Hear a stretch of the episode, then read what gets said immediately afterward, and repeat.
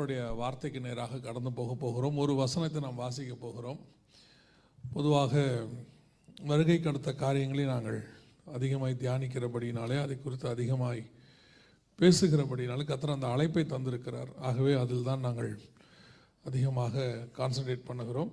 ஒரு வசனத்தை நாம் வாசிக்கலாம். வாசித்து விட்டு கத்தருடைய வார்த்தைக்கு நிறைய கடந்து போவோம். ஓசியாவின் புஸ்தகம் மூன்றாம் அதிகாரம் ஓசியாவின் புஸ்தகம் மூன்றாம் அதிகாரம். நான்கு ஐந்து வசனங்களை வாசிக்கலாம். ஓசியாவின் புஸ்தகம் மூன்றாம் அதிகாரம். நான்கு ஐந்து வசனங்களை வாசிங்க.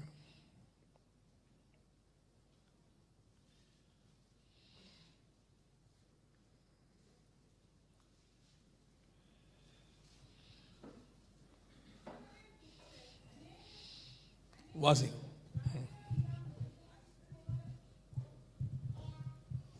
வாசிங்க பரவாயில்ல. அதான் கரெக்ட் வாசிங்க.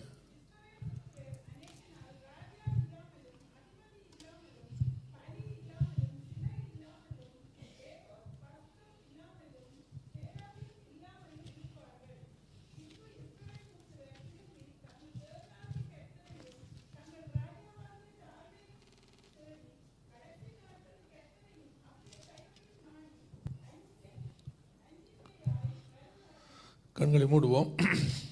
நல்ல தகப்பனே எங்கள் சர்வ வல்லமை உள்ள ஆண்டவரே இந்த அருமையான நேரத்திற்காக உமக்கு ஸ்தோத்திரம். தேவனாகிய கர்த்தர் எங்கள் கொடுத்திருக்கிற இந்த சந்தர்ப்பத்திற்காக உமக்கு நன்றி ஆண்டவரே. இத்தனை ஆண்டு காலம் தகப்பன் தன் பிள்ளையை சுமந்து கொண்டு வருவது போல நீர் சுமந்து கொண்டு வந்திருக்கிற தயவுக்காக உமக்கு நன்றி ஆண்டவரே. இஸ்ரவேல் புத்திரரை வனாந்தரத்தில் நீ நடத்தி கொண்டு வந்தது போல ஆண்டவரே ஒவ்வொருத்தரையும் ஒவ்வொரு காலகட்டத்தில் ஒவ்வொரு பகுதியிலையும் நடத்தி கொண்டே இருக்கிறீங்கப்பா. இந்த பிரயாணத்திலே பூமியில இருந்து நாங்கள் கடந்து உண்மை சந்திக்கிற வருகிற வரைக்கும் உம்முடைய கரம் எங்களை தாங்கி பிடிக்கிறதுக்காக உமக்கு ஸ்தோத்திரம். இருபத்தோரு ஆண்டு காலம் இவர்கள் கரங்களை பிடித்து நடத்தி இருக்கிறீர் ஆண்டவரே. முன்பாக கடந்து போயிருக்கிறீர். முன்னும் பின்னுமாய் பாதுகாத்திருக்கிறீர். எத்தனையோ வேதனைகள் உபத்திரவங்கள் கண்ணீருக்கு மத்தியிலே கூட இருந்திருக்கிறீர் ஆண்டவரே. எத்தனையோ பேருக்கு முன்பாக தலை கவிழ்ந்தது ஆண்டவரே. அதே இடத்துல தலையை நிமிர பண்ணி இருக்கிறீர் ஆண்டவரே. அந்த தயவுக்காக உமக்கு ஸ்தோத்திரம். ஆண்டவரே தாவீதை ராஜாவாக உட்கார வைத்த எங்களால் ஆண்டவர் அவன் ஓடுவதற்கும் வனாந்தரத்தின் பாதையில் கடந்து போகும்போது கூடவே இருந்தீர் ஆண்டவரே. பின்பு அவனை கொண்டு வந்து ராஜாவாக உட்கார வைத்தீர் ஆண்டவரே. அதே போல ஒவ்வொரு காலகட்டத்திலும் எங்கள் உயர்விலும் தாழ்விலும் எல்லா நிலையிலும் நீர் கூட இருக்கிறவராக இருக்கிறீர். இதுவரைக்கும் நீ நடத்தி கொண்டு வந்த எல்லா பாதைகளுக்காக உமக்கு ஸ்தோத்திரம். இனி நடத்த போற பாதைகளுக்காக உமக்கு நன்றி ஆண்டவரே.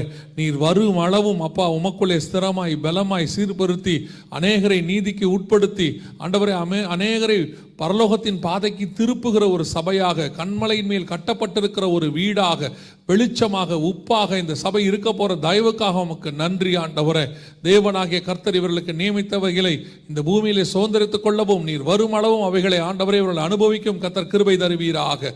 தேவனாகிய கர்த்தர் தந்திருக்கிற நல்ல ஆவிக்குரிய நிலைக்காக உமக்கு ஸ்தோத்திரம். இன்னும் பரிசுத்தம் உள்ளவன் பரிசுத்தமாகட்டும் என்று சொல்லப்பட்டபடி இன்னும் ஆவிக்குரிய வாழ்க்கையில வளர இன்னும் ஸ்திரப்பட அநேகரை ஆண்டவரை உமக்கு நேராக திருப்ப கத்தர் பயன்படுத்துவீராக. உம்முடைய மகிமை மூடிக்கொள்ளட்டும்.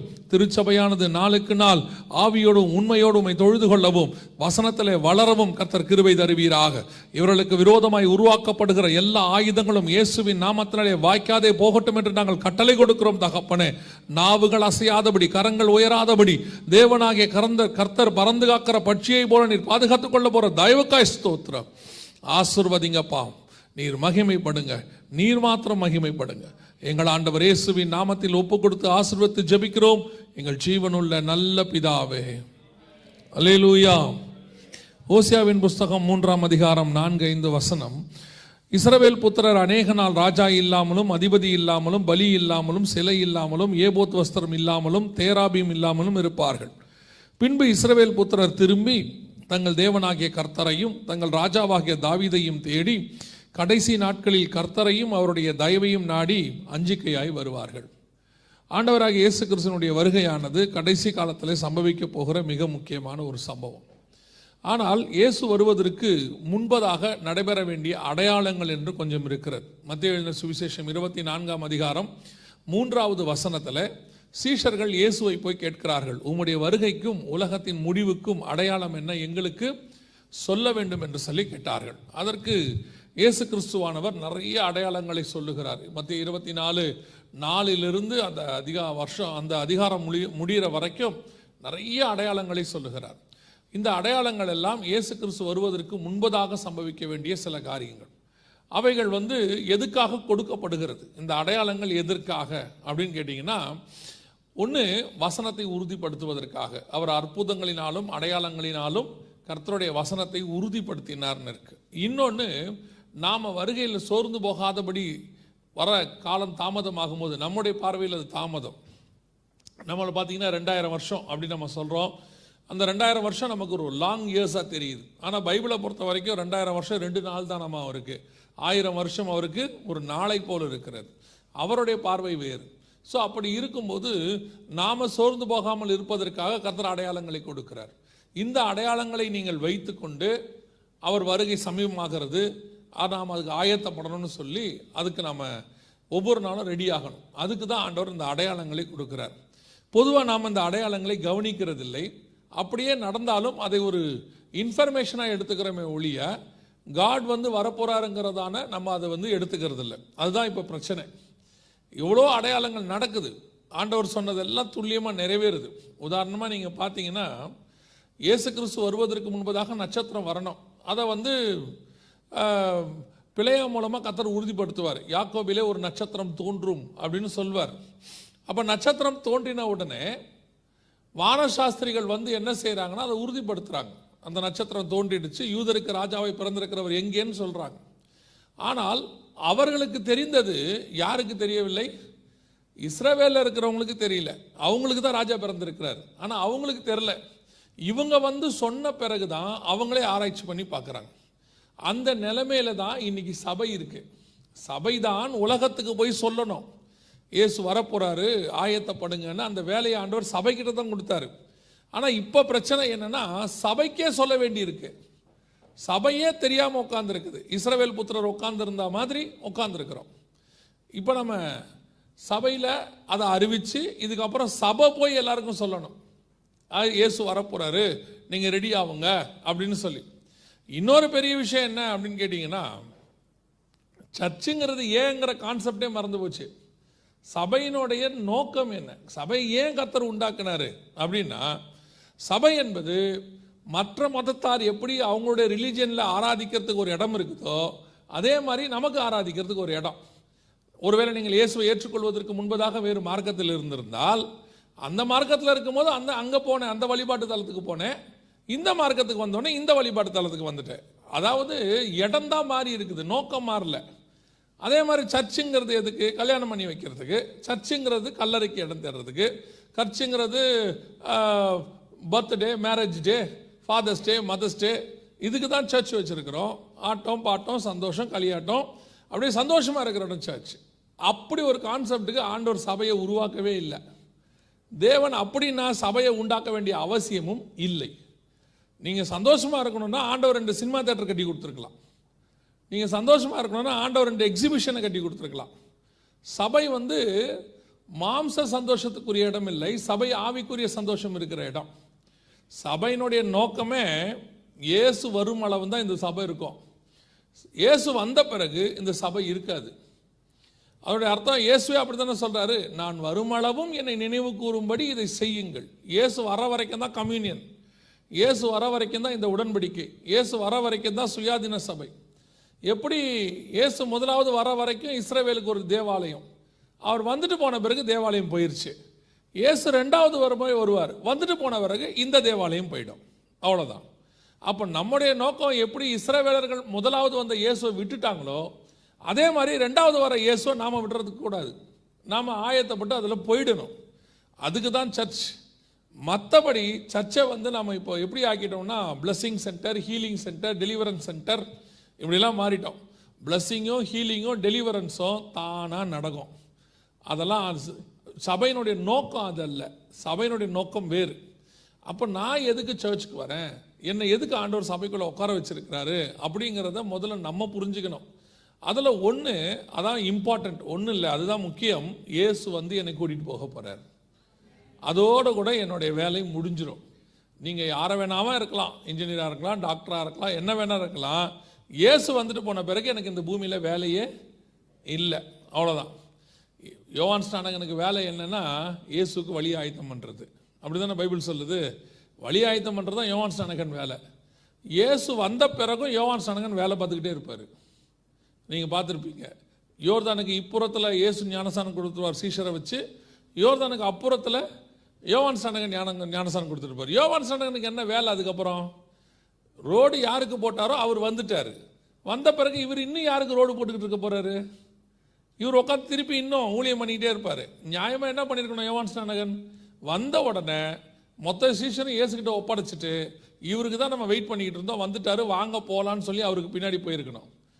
அதனால் வேறு வழி இல்லாமல் யோவான் ஸ்நானகனை டெர்மினேட் பண்ண வேண்டியிருந்துச்சு. அதே மாதிரி தான் இந்த இயேசுநாதர் வந்துட்டு போன பிறகும் நிறைய பேர் சபையில் இருப்பாங்க. இயேசுநாதர் வந்துட்டு போன பிறகு நிறைய சபை நடக்கும். இயேசுநாதர் வந்துட்ட பிறகு நிறைய ஊழியக்காரங்க வேலை பார்த்துக்கிட்டே இருப்பாங்க. ஆனால் நாம் அந்த லிஸ்ட்டில் இருக்கக்கூடாது. இயேசுநாதருக்கு பின்னாடி அந்திரேயா போன மாதிரி போயிடணும் வருகையில். அல்லையிலூயா அதுக்கு தான் கர்த்தர் உங்களுக்கு இந்த பூமியில் எல்லாத்தையும் கொடுத்துருக்கிறார். வேறொரு நோக்கமே இல்லை. அப்போ ரெண்டாயிரம் வருஷமாக இந்த சபை நடக்கிறதுனால இந்த ஆண்டவர் உருவாக்கின இந்த செட்டப் இருக்கிறதுனால சோர்ந்து போயிடுவோம் இப்படி இயேசு வரார் வராருன்னு சொல்கிறாங்க இப்படி தான் கேட்டுக்கிட்டு இருக்கிறோம். எங்கள் தாத்தா காலத்தில் சொன்னாங்க எங்கள் அப்பா காலத்தில் சொன்னாங்க இப்பவும் சொல்கிறாங்க இப்படி இயேசு வராருன்னு எவ்வளோ நாள் தான் ஆகும் அப்படின்னு நம்ம- நம்ம சோர்ந்து போயிடக்கூடாதுன்றதுக்காக ஆண்டவர் சில அடையாளங்களை கொடுத்து வச்சிருக்கிறார். அதில் ஒரு அடையாளம் என்ன அப்படின்னு கேட்டிங்கன்னா ஓசியாவின் புஸ்தகம் மூன்றாம் அதிகாரம் நான்கு ஐந்து வசனம் குறிப்பாக ஐந்தாவது வசனத்தில் பின்பு இஸ்ரவேல் புத்திரர் திரும்பி தங்கள் தேவனாகிய கர்த்தரையும் தங்கள் ராஜாவாகிய தாவீதையும் தேடி கடைசி நாட்களில் அப்படின்னு இருக்கு பாருங்க. இஸ்ரவேல் புத்திரர் திரும்பி வரும்போது அது கடைசி கா- நாட்கள்னு வசனம் சொல்லுது. இது வரைக்கும் இஸ்ரவேல் புத்திரர் கிபி எழுபதில் அதாவது ஏடி செவன்ட்டியில் காணாம போனவங்க அதற்கு பிறகு ஏறக்குறைய ஒரு ஆயிரத்தி எட்நூத்தி ஐம்பது வருஷம் இந்த பூமியில் எங்கே இருந்தாங்கன்னே தெரியாது. எந்த தேசத்துக்கு போனாங்க என்ன பண்ணாங்க எங்கெங்க இருந்தாங்க என்ன அடையாளத்தில் இருந்தாங்க எதுவுமே தெரியாது. ஆனால் அவங்க எப்போ திரும்பி தங்கள் தேசத்துக்கு திரும்பி வராங்களோ அதுதான் கடைசி நாட்களுக்கான அடையாளம். அவங்க வந்துட்டாங்க கடைசி நாட்கள் ஆரம்பிச்சிருச்சுன்னு அர்த்தம். ஆனால் பரிசுத்த ஆவியானவர் எப்போ ஊற்றப்பட்டாரோ அப்போவே கடைசி நாள் ஆரம்பிச்சிருச்சு. அப்போ சொன்ன ரெண்டாம் அதிகாரத்தில். இது முடிகிற காலம் கடைசி நாட்கள் முடிகிற காலம் எப்போ வந்தது? ஆயிரத்தி தொள்ளாயிரத்தி நாற்பத்தி எட்டு மே மாதம் பதினான்காம் தேதி இஸ்ரவேல் புத்திரர் திரும்பி வந்தாங்க. அவங்க திரும்பி வந்த பிறகு morning, சவுண்ட் 130 இப்போ sound Ukrainian Jews landed in Tel அவங்க எப்போ வந்தாங்களோ அத்தோட கூட கடைசி நாட்கள் அதாவது கடைசி நாட்களுடைய கடைசி நாட்கள் என் டைம் ஆரம்பிச்சிருச்சு. இது வரைக்கும் பூமியில் இல்லாத இவர்கள் இருந்தாங்க எங்கே இருந்தாங்கன்னு தெரியாது. அப்படி இருந்த இவர்கள் இப்பொழுது திரும்பி வருகிற காலம். வந்தாச்சு ஏறக்குறைய எழுபது ஆண்டு காலத்துக்கு மேலாக இது நடக்குது. அன்னைக்கு நைன்டீன் ஃபார்ட்டி எயிட்டில் அவங்க ஸ்தாபிக்கப்பட்டாங்க. அதாவது இஸ்ரேவேலுங்கிற தேசம் உருவாச்சு. இப்போ வரைக்கும் திரும்பி வந்துக்கிட்டே இருக்கிறாங்க வந்துக்கிட்டே இருக்கிறாங்க. எல்லா பக்கத்தில் இருந்தோம். ஆண்டவர் சொல்கிறார் ஏசாய புஸ்தகத்தில் வடக்கை பார்த்து கொடு என்றும் தெற்கை பார்த்து வைத்திராதே என்று நான் சொல்லுவேன். நாலாபுரத்தில் வந்து அவங்கள சேர்த்து சேர்ப்பேன்னு ஆண்டவர் சொல்கிறார் சொன்னபடியே வந்துட்டாங்க. இது ஒரு மிகப்பெரிய அடையாளம். ஓசியாவின் புஸ்தகத்தின்படி நமக்கு கடைசி நாட்கள் என்பதற்கான துல்லியமான அடையாளம் என்ன? இஸ்ரவேல் புத்திரர் திரும்பி வர்றது. இவங்க எப்போ திரும்பி தங்கள் சுயதேசத்துக்கு வந்து அவங்களுடைய நாட்டை ஃபார்ம் பண்ணிட்டாங்களோ அதோட கடைசி நாட்களுடைய மிக முக்கியமான ஸ்டார்டிங் பாயிண்ட்டுக்கு வந்துட்டோம். இனி காலம் கண்டிப்பாக செல்லாது. ஒரு தலைமுறை என்பது எழுபது பலத்தின் மிகுதினால் எண்பது. மோசி சொல்கிறார் நம்ம எல்லாருக்கும் தெரியும். இப்போ இவங்க ஏறக்குறைய ஆயிரத்தி தொள்ளாயிரத்தி நாற்பத்தெட்டில் வந்தாங்க. ஆயிரத்தி தொள்ளாயிரத்தி ரெ- ரெண்டாயிரத்தி பதினெட்டோட கூட எழுபது வருஷம் முடிஞ்சிருச்சு. இப்போ அவங்க அடுத்த பலத்தின் மிகுதிக்கு போயிட்டு இருக்கிறாங்க ஸோ நம்ம ரொம்ப முக்கியமான கடைசி டிக்கெட்டுக்குள்ள நம்ம இருக்கிறோம். நம்ம கண்ணுக்கு முன்னாடி கர்த்தர் சொன்ன தீர்க்க தரிசனம் எல்லாம் துல்லியமாய் நிறைவேறி கொண்டே இருக்கிறது. இஸ்ரவேல் புத்திரர் திரும்பி தங்கள் சுய தேசத்துக்கு வந்துட்டாங்க. பல நேரங்களில் உங்களுக்கே ஒரு சோர்வு வரும். அல்லது யாராவது உங்களை மோசம் போக்கும்படி சொல்லுவாங்க அதெல்லாம் கடைசி காலம்லாம் இல்லைங்க பயப்படாதீங்க. அதெல்லாம் ஒன்றும் கிடையாது அப்படின்னு சொல்லுவாங்க. நல்லா தெரிஞ்சுக்கொள்ளுங்க. இஸ்ரவேல்னு ஒரு தேசம் இருக்குன்னா யூதர்கள்னு ஒரு குரூப் இருக்குன்னா எபிரேய மொழின்னு ஒரு மொழி இந்த பூமியில் இருக்குன்னா கண்ணுக்கு முன்னாடி இருக்குன்னா அது கடைசி காலத்துக்கான அடையாளம் மட்டும்தான். அப்போ தான் அவங்க திரும்பி வருவாங்க. வந்துட்டாங்க நம்ம கண்ணுக்கு முன்னாடி. இப்போ இப்போ அவங்க வந்து அதுக்கான வேலையை செய்ய தொடங்கிட்டாங்க. ஆண்டவர் சொன்னபடியே துல்லியமாய் தீர்க்க தரிசனம் நிறைவேறிடுச்சு. சமீபத்தில் உங்கள் எல்லாருக்கும் தெரியும் லாக்டவுன் வந்தது. இந்த லாக்டவுனில் ஓல்ட் டெஸ்ட்மெண்ட் பழைய ஏற்பாட்டை கொஞ்சம் தியானிக்கும்படி ஆண்டவர் கிருப தந்தார். அப்போ தியானிக்கும் போது ஒரு காரியத்தை கத்தர் சொல்லி கொடுத்தார். என்ன சொல்லி கொடுத்தாருன்னா இயேசு வராரு கடைசி காலம் அடையாளம் இதெல்லாம் நம்ம பார்க்குறோம். ஆனால் உண்மையிலேயே இயேசு கிருஷ்ணனுடைய வருகையை பற்றின தீர்க்க தரிசனங்கள் பழைய ஏற்பாட்டிலே இருக்குது முதலாம் வருகையை பற்றி ரெண்டாம் வருகையை பற்றி அது மட்டும் இல்லாமல் நம்முடைய காலத்தை பற்றி சபை எடுத்துக்கொள்ளப்படுதல் நம்ம காத்திருக்கிறத பற்றி எல்லாமே பைபிளில் இருக்குது குறிப்பாக பழைய ஏற்பாட்டில் இருக்குது அதை நம்ம தெளிவாக அதை படிக்கும் போது தான் ஒரு காரியம் தெரிஞ்சிச்சு. இந்த காலகட்டங்கள் எல்லாம் தேவனால் முன்குறிக்கப்பட்டவை. ஆல்ரெடி ஆண்டவர் எல்லாம் ஃபிக்ஸ் பண்ணி வச்சிருக்கிறார். என்ன? நம்முடைய காலகட்டம் பைபிளில் இருக்குன்னா நமக்கு தெரியாது. இப்போ இதுவே ரெண்டாயிரம் வருஷத்துக்கு முன்னாடி உள்ளது தெரியும். அதுக்கு முன்னாடி உள்ளது தெரியும். ஆனால் நம்முடைய காலகட்டம் பைபிள் இருக்குதா? அப்படின்னு கேட்டால் நாம் அதை நம்ம என்ன செய்ய மாட்டோம்? நம்ப மாட்டோம். அது எப்படி நம்ம காலம் போய் இருக்கோம் அப்படின்னு சொல்லுவோம். இன்றைக்கி இன்னைக்கு இருக்க யங்ஸ்டர்ஸ் எல்லாம் பைபிளை பார்க்கும்போது இது ரெண்டாயிரம் வருஷம் பழசு அப்படின்னு நினச்சிக்கிறாங்க. உண்மையிலேயே எல்லா காலகட்டமும் பைபிளில் தீர்க்க தரிசனமாக இருக்கிறது. அதிலும் குறிப்பாக நாம் வாழ்கிற காலமும் இருக்கு. அந்த காலத்துக்குரிய கொஞ்சம் தீர்க்க தரிசனங்களும் அதில் சொல்லப்பட்டிருக்கு. அவைகளும் நம்முடைய காலத்தில் நிறைவேறி கொண்டு தான் இருக்கிறது.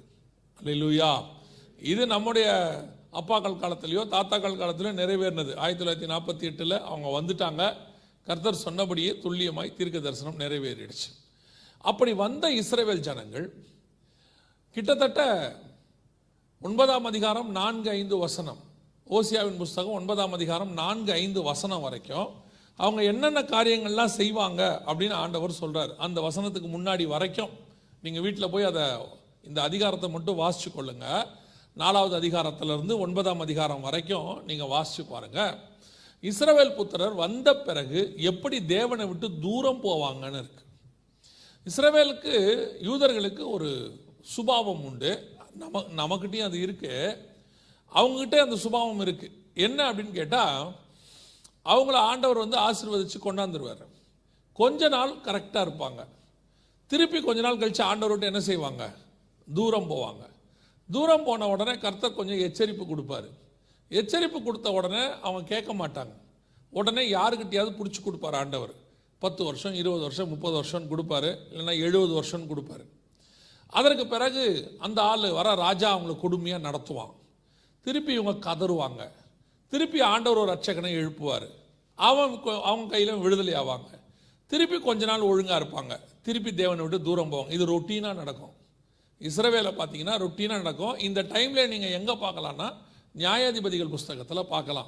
யா எப்போ ஒழுங்காக இருப்பாங்க எப்போ தேவனை விட்டு தூரம் போவாங்க அந்த நேரத்தில் அவர் யா எந்த ராஜா கிட்ட பிடிச்சி கொடுத்தாரு அப்புறம் அவங்க அவன் எப்படி கொடுமையாக நடத்தினா அப்புறம் யாரை எழுப்பி அவங்களை விடுதலை ஆக்குனாரு வரிசை கிரமமாக இருக்கும். அடுத்து அடுத்து இருக்கும்.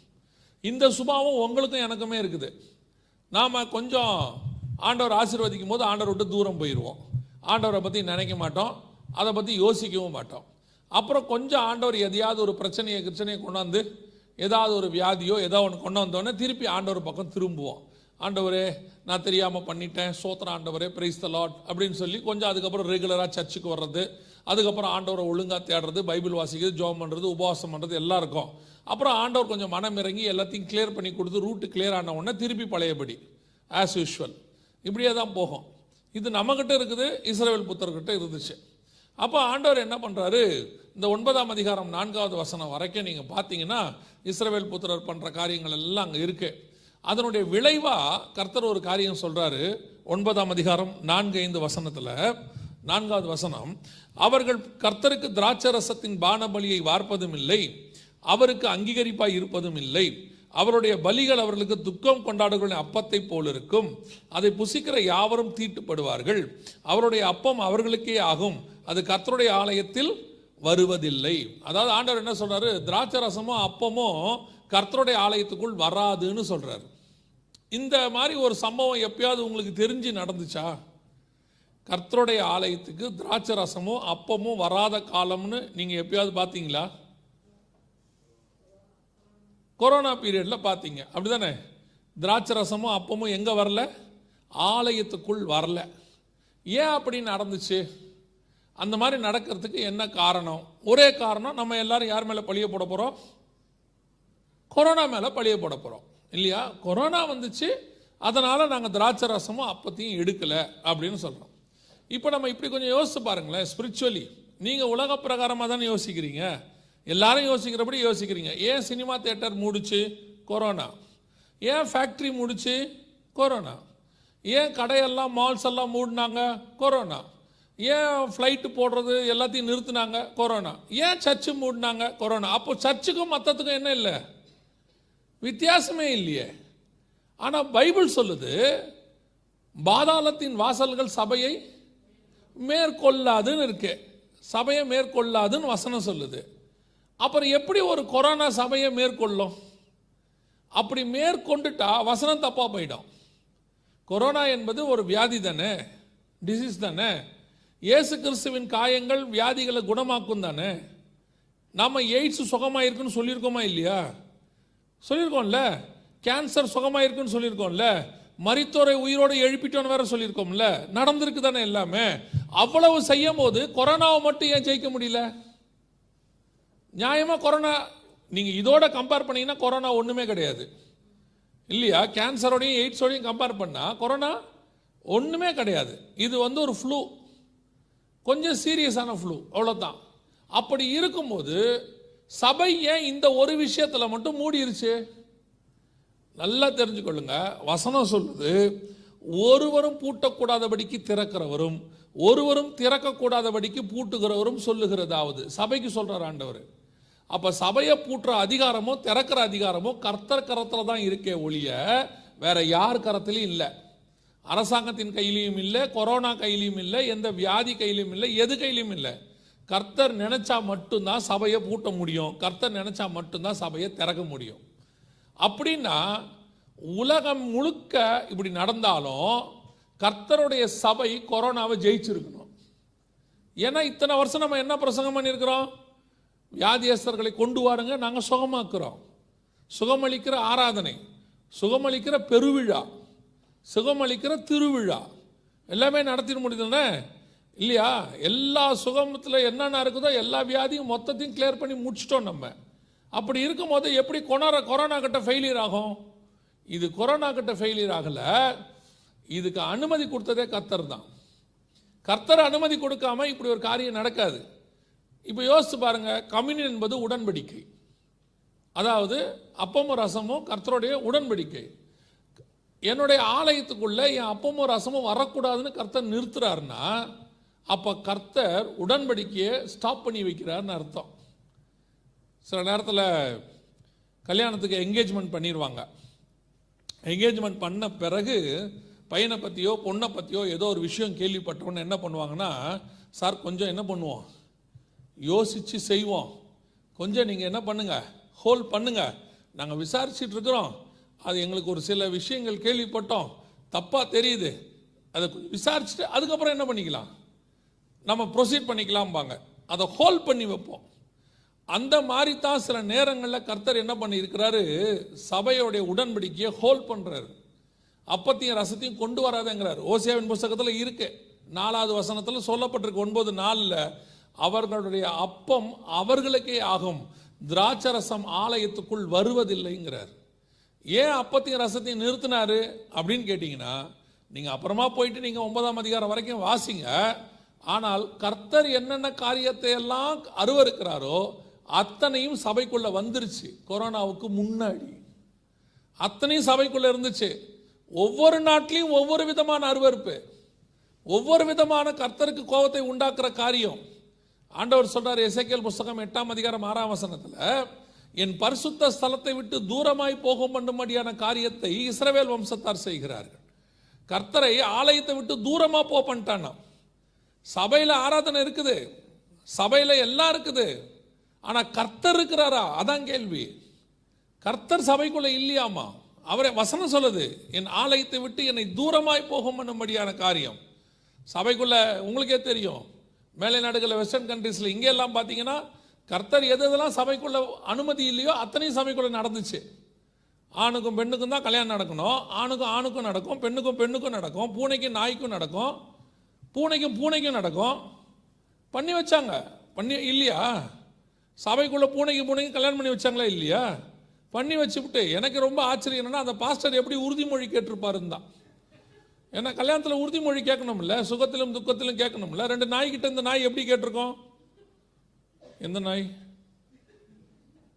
மனுஷனுக்கு கல்யாணம் பண்ணி வச்சாதான் அது மனுஷன். இன்னைக்கு சபைக்குள்ள எல்லா அருவறுப்பு அத்தனை அருவறுப்பு இது மேலை நாடுகளில் இப்படின்னா ஒரு ஊழியக்காரர் இந்த மாதிரி பிரசங்கத்தை கேட்டு எனக்கு ஃபோனே பண்ணிட்டாரு. நீங்க என்ன இப்படி சொல்றீங்க? இல்லை எங்க நாட்டிலலாம் என்ன என்ன பிரச்சனை? உங்க நாட்டில் பிரச்சனை என்னன்னு உங்களுக்கு தான் தெரியும். அங்கே போனால் சபைக்குள்ள ஜாதி பெருமை பணப்பெருமை சபைக்குள்ளே உட்காந்துட்டு பிஸ்னஸ்ஸு கமர்ஷியலு எல்லாம் இருந்துச்சு சபைக்குள்ள. சபைக்குள்ளே என்ன இல்லை? எல்லாம் நான் சொன்னால் உடனே கோச்சிக்கிறாங்க. சபையை பற்றி பேச நான் சபை என்று சொல்வது எந்த டினாமினேஷனையோ எந்த ஆர்கனைசேஷனையும் இல்லை நம்மை பற்றி வி ஆர் த சர்ச் நமக்குள்ள எல்லாம் இருந்துச்சு. ஆண்டவர் பார்த்தாரு. கம்யூன் எடுக்கிறதுக்கு பத்து நிமிஷத்துக்கு முன்னாடி வரைக்கும் பரிசுத்தம் பொத்துக்கிட்டு வருது. எடுத்து முடித்த உடனே மொத்த பரிசுத்தமும் காணாம போயிடுது. மாதத்துக்கு ஒரு தடவை தானே கம்யூனியன் எடுக்கிறோம்? இந்த மாதம் கம்யூனியன் எடுத்துட்டு அடுத்த மாதம் வரும்போது ஜாம் பண்ணாமல் கம்யூனியனில் கை வைக்க முடியுதா உங்களாலையும் என்னாலையும்? முடியல திருப்பி அதுக்குன்னு ஒரு பத்து நிமிஷம் எடுத்து ஆண்டவரே போன வருஷம் போன மாதம் செஞ்சதுக்கு எல்லாத்தையும் கையை வச்சு உதறி கத்தி கதறி அப்புறமா தானே வாயில் போட முடியுது. ஏன் வாங்கி அப்படியே போட முடியலன்னா நமக்கே தெரியுது நம்ம யாருன்னு. ஆண்டவர் பார்த்துக்கிட்டு தான் இருந்தார் எல்லாத்தையும். துணிகரமான பாவம். குருந்தியருக்கு எழுதுறாரு பவுல் புறஜாதியாருக்குள்ளும் காணப்படாத அருவருப்புகள் உங்களுக்குள் காணப்படுகிறதுன்னு சொன்னாரு. இல்லைன்னு மட்டும் சொல்லிடாதீங்க கர்த்தருக்கு எல்லா உண்மையும் தெரியும். ஆண்டவர் சொன்னாரு எல்லாத்தையும் கொஞ்ச நாள் நிறுத்து. எல்லாத்தையும் நிறுத்து கொஞ்ச நாள். ஸ்டாப் பண்ணு. எதுக்கு ஸ்டாப் பண்றாரு? ஏன் கல்யாணத்தை கொஞ்சம் நிறுத்த சொன்னாங்கன்னொடனே நம்ம சுய பரிசோதனை பண்ணி பார்ப்போம். நம்மை நாமே நிதானத்தை அறிந்தோமானால் நாம் நியாயந்தீர்க்கப்படும். சுய பரிசோதனை பண்ணி பார்க்கணும். சபை. சபை பண்ணி பார்க்கல. ஒரு சில சபைகள் பார்த்தது. கொரோனா வந்ததில் நிறைய தீங்கு. அதில் எந்த மாற்று கருத்தும் இல்லை. ஆனால் வந்ததில் ஒரு சில நன்மை. நிறைய பேர் ஆண்டவர் பக்கம் திரும்பி இருக்கிறாங்க. நிறைய பேர் கர்த்தர்கிட்ட பக்கம் திரும்பி இருக்கிறாங்க. தங்களை ஆராய்ந்து பார்த்துருக்கிறாங்க. இதில் ரொம்ப கோவப்படுறது என்னன்னு கேட்டால் எவன் அதிகமாக பாவம் பண்ணணும் அவன் தான் ரொம்ப கோவப்பட்டான். அதான் உண்மை. கொஞ்சம் மாவம் பண்ணவெல்லாம் யோசிச்சான் ஐயோ நம்ம பண்ணிட்டோன்ட்டு. மற்றவனுக்குலாம் கோவம். அது என்ன? சர்ச்சை பற்றி இப்படிலாம் பேசுகிறீங்க சர்ச்சை பற்றியே பேசலையா? நம்மளை பற்றி பேசுகிறோம் கட்டடமாக போக போகுது மேலே. பரலோகத்தில் என்ன ஆண்டவர் எப்படியா வச்சுருக்கிறாரு? மெத்தடிஸ்ட்லாம் ரைட்டில் வா பேப்டிஸ்ட்லாம் லெஃப்டில் வா. ஆங்கிலிக்கனா இப்படி இந்த பக்கம் வந்துரு. சிபிஎம் கொஞ்சம் பின்னாடி போய் உட்காரு. அப்படியா சொல்ல போகிறாரு வரலோகத்தில் ரெண்டே சாட்சி தான். உண்மையும் உத்தமம் உள்ளவனே எஜமானுடைய சந்தோஷத்துக்குள் பிரவேசி அக்கிரம செய்கைக்காரனே என்னை விட்டு அகன்றிருப்போம் ரெண்டே சாட்சி தானே? அங்கே எங்கே டினாமினேஷன் இருக்குது அங்கே ஏசியாவும் இல்லை ஏஜியும் இல்லை எதுவும் கிடையாது. எந்த இட ஒதுக்கீடும் கிடையாது. நம்ம தான் சர்ச் நம்மளை ஆராய்த்து தான் பார்க்க சொல்கிறார் ஆண்டவர். நாம் கொஞ்சம் தேவனை விட்டு அப்படியே போயிட்டோம். உலகத்துக்கு பின்னாடி போயிட்டோம். அப்படியே தேவபுத்திரர் மனுஷகுமாரத்துக்கு பின்னாடி போன மாதிரி நாம் கொஞ்சம் உலகத்துக்கு பின்னாடி ஐஸ்வர்யத்துக்கு பின்னாடி லக்ஸுரிக்கு பின்னாடி அப்படியே ஆட்டம் பாட்டத்துக்கு முன்னாடி கல்யாட்டத்துக்கு பின்னாடி நிர்விசானத்துக்கு பின்னாடி போயிட்டோம். புசித்தும் குடித்தும் பெண் கொண்டும் பெண்ணெடுத்தும் வெள்ளம் வந்து வாரி கொண்டும் அளவும் உணராதிருந்தார்கள். மத்திய இருபத்தி நாலு முப்பத்தி ஏழுல சொல்றாரு பாருங்களேன் நோவாவின் காலத்தில் எப்படி இருந்ததோ அப்படியே மனுஷகுமாரன் வரும் காலத்திலும் இருக்கும். சர்ச்சு கொஞ்சம் தூரம் போயிருச்சு. நீங்களும் எப்படி ஆயிட்டீங்க அப்படின்னு கேட்டால் இந்த கொரோனாவுக்கு முன்னாடி வரைக்கும் இப்போ கொஞ்சம் மாறி இருப்பீங்கன்றது என்னுடைய நம்பிக்கை. கொரோனாவுக்கு முன்னாடி வரைக்கும் நம்மளும் எப்படி ஆயிட்டோம்? ஒரு ஒரு பிளஸ்ஸிங்கான மெசேஜ் ஒரு வாக்கு தத்துவம் எவ்வளவு இருந்தாலும் இன்னொரு வீடு கொடுப்பாருன்னா சந்தோஷம் வருது. இல்லை? ஏற்கனவே ஒரு நல்ல வீட்டில் தான் இருக்கிறோம். இன்னொரு வீடு கொடுப்பாருன்னா இன்னும் சந்தோஷம் தானே வருது. இன்னொரு வீடு கொடுப்பாருன்னா என்ன பண்ணுவீங்க கொடுத்தா? எப்படியும் வாடகைக்கு விட்டு நீங்கள் இந்த வீட்டில் தானே இருக்க போகிறீங்க ரெண்டு வீடு கொடுத்துட்டாருன்னு சொல்லிட்டு ஆறு மணி நேரம் இந்த வீட்லேயும் ஆறு மணி நேரம் அந்த வீட்லேயுமா இருக்க போகிறீங்க இல்லையா? எப்படி இன்னொரு வீடு கொடுத்தா வாடகைக்கு தான் விட போகிறீங்க ஆனாலும் மனசு ஒத்துக்க மாட்டேங்குதுல இன்னும் வீடு கொடுத்தா சந்தோஷம் தான் இன்னும் காரு கொடுத்தா சந்தோஷம் தான் தேவனை நோக்கி திரும்புகிற சுபாவம் போயிருச்சு மனுஷனுக்கு. ஆண்டவர் திருப்பறத்துக்கு யூஸ் பண்ண டூல் தான் கொரோனா அதுதான் ஆண்டவர் சொன்னார் அப்பத்தையும் ரசத்தையும் நிறுத்திடு கொஞ்சம் நாளைக்கு. ஆறு மாதம் கொடுக்காத அவனுங்கிட்ட. அவனுக்கு முதல்ல மனம் திரும்பிட்டோம். ஏன்னா அக்கிரமத்தோட கையோடு அப்படியே கொண்டாந்து வைக்கிறது. ஒவ்வொரு நாட்டிலையும் ஒவ்வொரு விதமான அக்கிரமம் அவ்வளோதான் அதாவது நெதர்லாண்டில் ஒரு அக்கிரமம் நார்வேல ஒரு அக்கிரமம். அவ்வளோதான் பிரச்சனையை ஒழிய அவன் செய்கிறது இவங்ககிட்ட இல்லை இவன் செய்கிறது அவங்ககிட்ட இல்லை. அந்த பக்கம் போயிட்டீங்கன்னா ஈஸ்டர்ன் கண்ட்ரீஸுக்கு போயிட்டீங்கன்னா இந்தியா சிங்கப்பூர் மலேசியா பக்கம் போயிட்டீங்கன்னா அவன் சபையில் வேற மாதிரி. அங்கே வேற கதை. அது அது வேற விதம். சபைக்குள்ள பாலிடிக்ஸு சபைக்குள்ளேயே நான் செக்ரட்டரி நீ ட்ரெஷரரு உள்ளுக்குள்ளே தேர்தல் அடிதடி எல்லாம் இருந்துச்சு. என்ன தேவனுடைய ஆலயமா கொள்ள கொள்ளையர்க்கூடாகணுமா? ஆண்டவர் பார்த்தார் எல்லாத்தையும் ஸ்டாப் பண்ணிடு கொஞ்ச நாள் நிறுத்திடு எல்லாத்தையும். அவனுக்கு முதல்ல மனம் திரும்பட்டும். மனம் திரும்பி கேட்கட்டும். ஆண்டவரே எங்களுக்கு சபையை திறங்க. நாங்கள் கூடி வந்து ஆராதிக்கணும். கூடி வந்து கம்யூனி எடுக்கணும் ஒரு எண்ணம் கொடுங்கன்னு. அப்படி ஆண்டவர் ஒரு சிலர் கதர்னருடைய விளைவாகத்தான் ஆண்டவர் சபையை திறக்க ஒரு கிருபை தந்திருக்கிறார். திருப்பி. அல்லேலூயா. அது நிறைய பேர் ஒரு பாஸ்டர் எனக்கு உண்மையில் ஃபோன் பண்ணி கேட்டார். பிரதர் எனக்கு தெரிஞ்சு நான் சர்ச்சை ஒழுங்காக தான் நடத்துகிறேன் ஏன் சபையும் மூடிட்டோமே? அப்படின்னா எதனால்? அப்படின்னாரு. மொத்த எருசலேமையும் பிடிச்சி நேபுகாத் நேச்சர் கையில் கொடுக்கும்போது சில தானியலையும் கொடுக்க வேண்டியிருக்கு. சில சாத்ராக் மெஷக் காபிந்தையும் கொடுக்க வேண்டியிருக்கு. சில முருதைக்காயும் கொடுக்க வேண்டியிருக்கு. ஆனா ஒன்று அவைகளுக்கு நடுவே தானியலையும் சாத்ராக் மெஷக் ஆபத்நேகையும் முருதைக்கையும் கர்த்தர் பாதுகாக்காம விடல. அவர்களை தனித்து கர்த்தர் எப்படி உயர்த்தி வைத்தாருங்கிறதையும் பார்த்தோம். அதே மாதிரி தான் கொரோனாவுக்கு நடுவில் உண்மையாய் இருந்த ஊழியனையும் விசுவாசியும் கத்தர் கை விடவே கிடையாது. அவர்களை கத்தர் பத்திரமாய் பாதுகாத்தார் அரவணைத்தார் ஆசிர்வதித்தார். கொரோனாவில் கத்தர் வித்தியாசத்தை காட்டினார். நான் சொல்லுவேன் தைரியமாக சொல்லுவேன். ஏன்னா வித்தியாசத்தை காட்டினதை எனக்கும் காட்டியிருக்கிறார். நான் அதில் சர்வை பண்ண ஒரு ஆள். எனக்கு திடீர்னு லாக்டவுன் போட்ட பிறகு எனக்கு மொத்த மீட்டிங்கும் கேன்சல் ஆகி போச்சு. நான்லாம் இந்த மாதிரி சபையில் யாராவது கூப்பிட்டு மீட்டிங் கொடுத்தா மட்டும்தான் உண்டு. எனக்குன்னு தனியாக சர்ச்செல்லாம் கிடையாது. அப்படி இருக்கும்போது ஆறு மாதம் மீட்டிங்கே கிடையாது. ஆனால் ஆறு மாசமும் எலியாவை போஷித்தது போல கர்த்தர் பறந்து காக்கிற பட்சியை போல பாதுகாத்தார். போஷித்தார் ஆசிர்வதித்தார். இன்னும் நான் சொல்லுவேன் நான் ஓப்பன் டேஸை விட க்ளோஸ் டேஸில் கர்த்தர் என்னை இன்னும் பத்திரமா பார்த்துக்கிட்டார். எதுக்கு சொல்றேன்னா நீ சோர்ந்துடக்கூடாது நான் உன் கூட இருக்கிறேன்னு கர்த்தர் நிரூபிச்சு காட்டினார். இப்பவும் சொல்றேன் தேவனாகிய கர்த்தர் தம்மை நோக்கி பார்த்தவர்களை ஒரு நாளும் வெக்கப்பட விட்டதே கிடையாது. அதே நேரத்தில் தம்முடைய சபையை சரிப்படுத்தாமல் விடவும் மாட்டார். நீ இருக்கிற மாதிரியே இருந்துட்டு போ நானும் கண்டு காணாமல் இருக்கிறேன். சில இடத்துலலாம் நம்ம பாத்திரம் எழுதி வச்சுருப்பாங்க. த சைலண்ட் லிசனர்னு போட்டிருப்பாங்க. Christ is the head of this house அவர் எப்படிப்பட்டவர்? சைலண்ட் லிசனர் அமைதியாக கவனிக்கிறவர்னு. அதெல்லாம் கிடையாது. நொறுக்கிடுவார். சும்மாலாம் கேட்டுக்கிட்டே இருப்பார். அப்படி பார்த்துக்கிட்டே இருப்பார். நம்ம சில நேரத்தில் வீட்டில் அப்பாக்கள் பார்த்துருக்கீங்களா பையன் பேச பேச அப்படி பார்த்துக்கிட்டே இருப்பாப்புல. பையன் சார் அப்பா அமைதியாக இருக்கான்னு கொஞ்சம் எகிருவான். எழுந்திரிச்சு ஒரு அறை தான் விடுவார். அமைதியாகிடுவான் உங்கள் நார்வேல பிள்ளை அடிக்கப்படாதுல்ல? அடிக்கப்படாது தானே நாங்களாம் அடிக்கலாம். கத்தர் கிருபையா இந்தியாவில் வச்சுருக்கிறாரு. ஆமென். யூகேல ஒரு ஐயா இருக்கிறாரு. அவர் பையனை அடிச்சு விட்டாரு. அடித்த உடனே அவன் ஃபோன் பண்ணிட்டான் நைன் லெவனுக்கு ஃபோன் பண்ண உடனே போலீஸ் வந்து இவரை கூட்டிகிட்டு போயிட்டு அட்வைஸ் பிள்ளை அடிக்கப்படாது அன்பாக நடத்தணும் எல்லாம் சொன்னார். அவரும் எல்லாத்துக்கும் ஓகே சொல்லிட்டு இந்தியாவுக்கு டிக்கெட் போட்டு பையனை கூட்டிகிட்டு போய் வீட்டுக்கு கூட்டிகிட்டு போன சாத்து சாத்துன்னு சாத்தினார். அவர் சொன்னாராம் நான் அதுக்கு தான் டிக்கெட் போட்டு கூட்டிகிட்டே வந்தேன். உன்னை அடிக்க தான் கூட்டிகிட்டு வந்தேன். இந்த பாரு நான் திருப்பி யூகே கூட்டிகிட்டு போவேன் அடிப்பேன். திருப்பி நைன் லெவன் போட்டிங்கன்னா திருப்பி நான் இந்தியா கூப்பிட்டு வருவேன்னு சொன்னான் அது பைபிள் சொல்லுது பெரம்பு தான் பிள்ளையாண்டா நான் என்ன செய்யும்? திருத்தோனை பைபிளுக்கு அகைன்ஸ்டாக தான் சட்டமே போடுவாங்கன்னு வச்சுக்கோங்க. ஏன்னா பூமியின் சட்டம் அப்படிப்பட்டது தான் நம்ம ஆண்டவர் அதெல்லாம் கவனிக்கிறதே இல்லை. அவர் சைலண்ட் டிசன்லாம் இல்லை. அடிதடி ஆண்டவர் தான். இறங்கி அடி ஒரு சாத் சாத்திடுவார் சபையை. அது புறஜாதியாருக்கு கூட கிருபை இருக்கும். நம்ம மேலே கொஞ்சம் கோபம் ஜாஸ்தியாக தான் இருக்கும். ஏன்? தேவனுடைய பிள்ளை. அவர் யாரை அதிகமாக நேசிக்கிறாரோ அவனை அதிகமாக சிக்ஷிக்கிறார் ஏன்னா நம்மளை வந்து சரிப்படுத்தணும்னு விரும்புகிறாரு நம்ம பரலோகத்துக்கு போகணும்னு விரும்புகிறாரு அதனால தான் இந்த பிரேக் கொடுத்தாரு. ஒரு ஆறு மாதம் உன் அப்பத்தை நீயே வச்சுக்கோ. இது புரியாமல் இந்த பயலுவோ ஆன்லைனில் அப்பம் கொடுத்தாங்க. அதாவது திருந்துறதுக்கு ஒரு வழி இருந்தால் அந்த வழியை இவனே அடைச்சிக்கிறது. ஆன்லைனில் அப்பம் கொடுக்கறது. அதையும் தாண்டிட்டான் ஒரு குரூப்பு.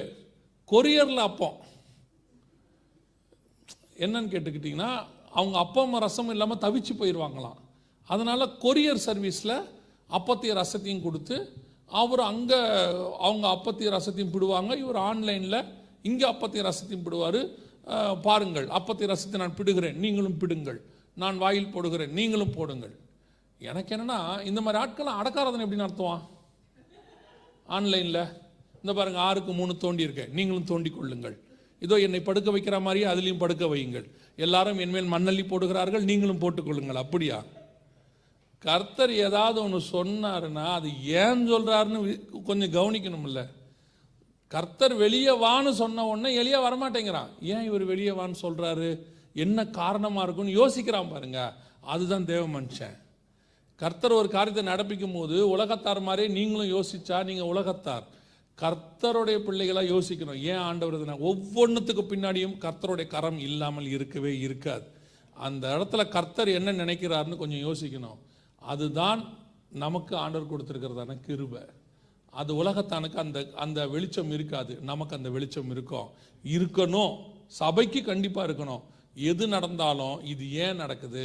இதுக்கு பின்னாடி கர்த்தருடைய கரம் என்ன இருக்குன்னு சபை உட்காந்து என்ன செய்யணும்? யோசிக்கணும். நீங்களும் உலகத்தார் மாதிரியே ஆமாம் கொரோனா அப்படின்ட்டு போனீங்கன்னா அவனுக்கு கிடைக்காத வெளிப்பாடு உங்களுக்கும் கிடைக்காது.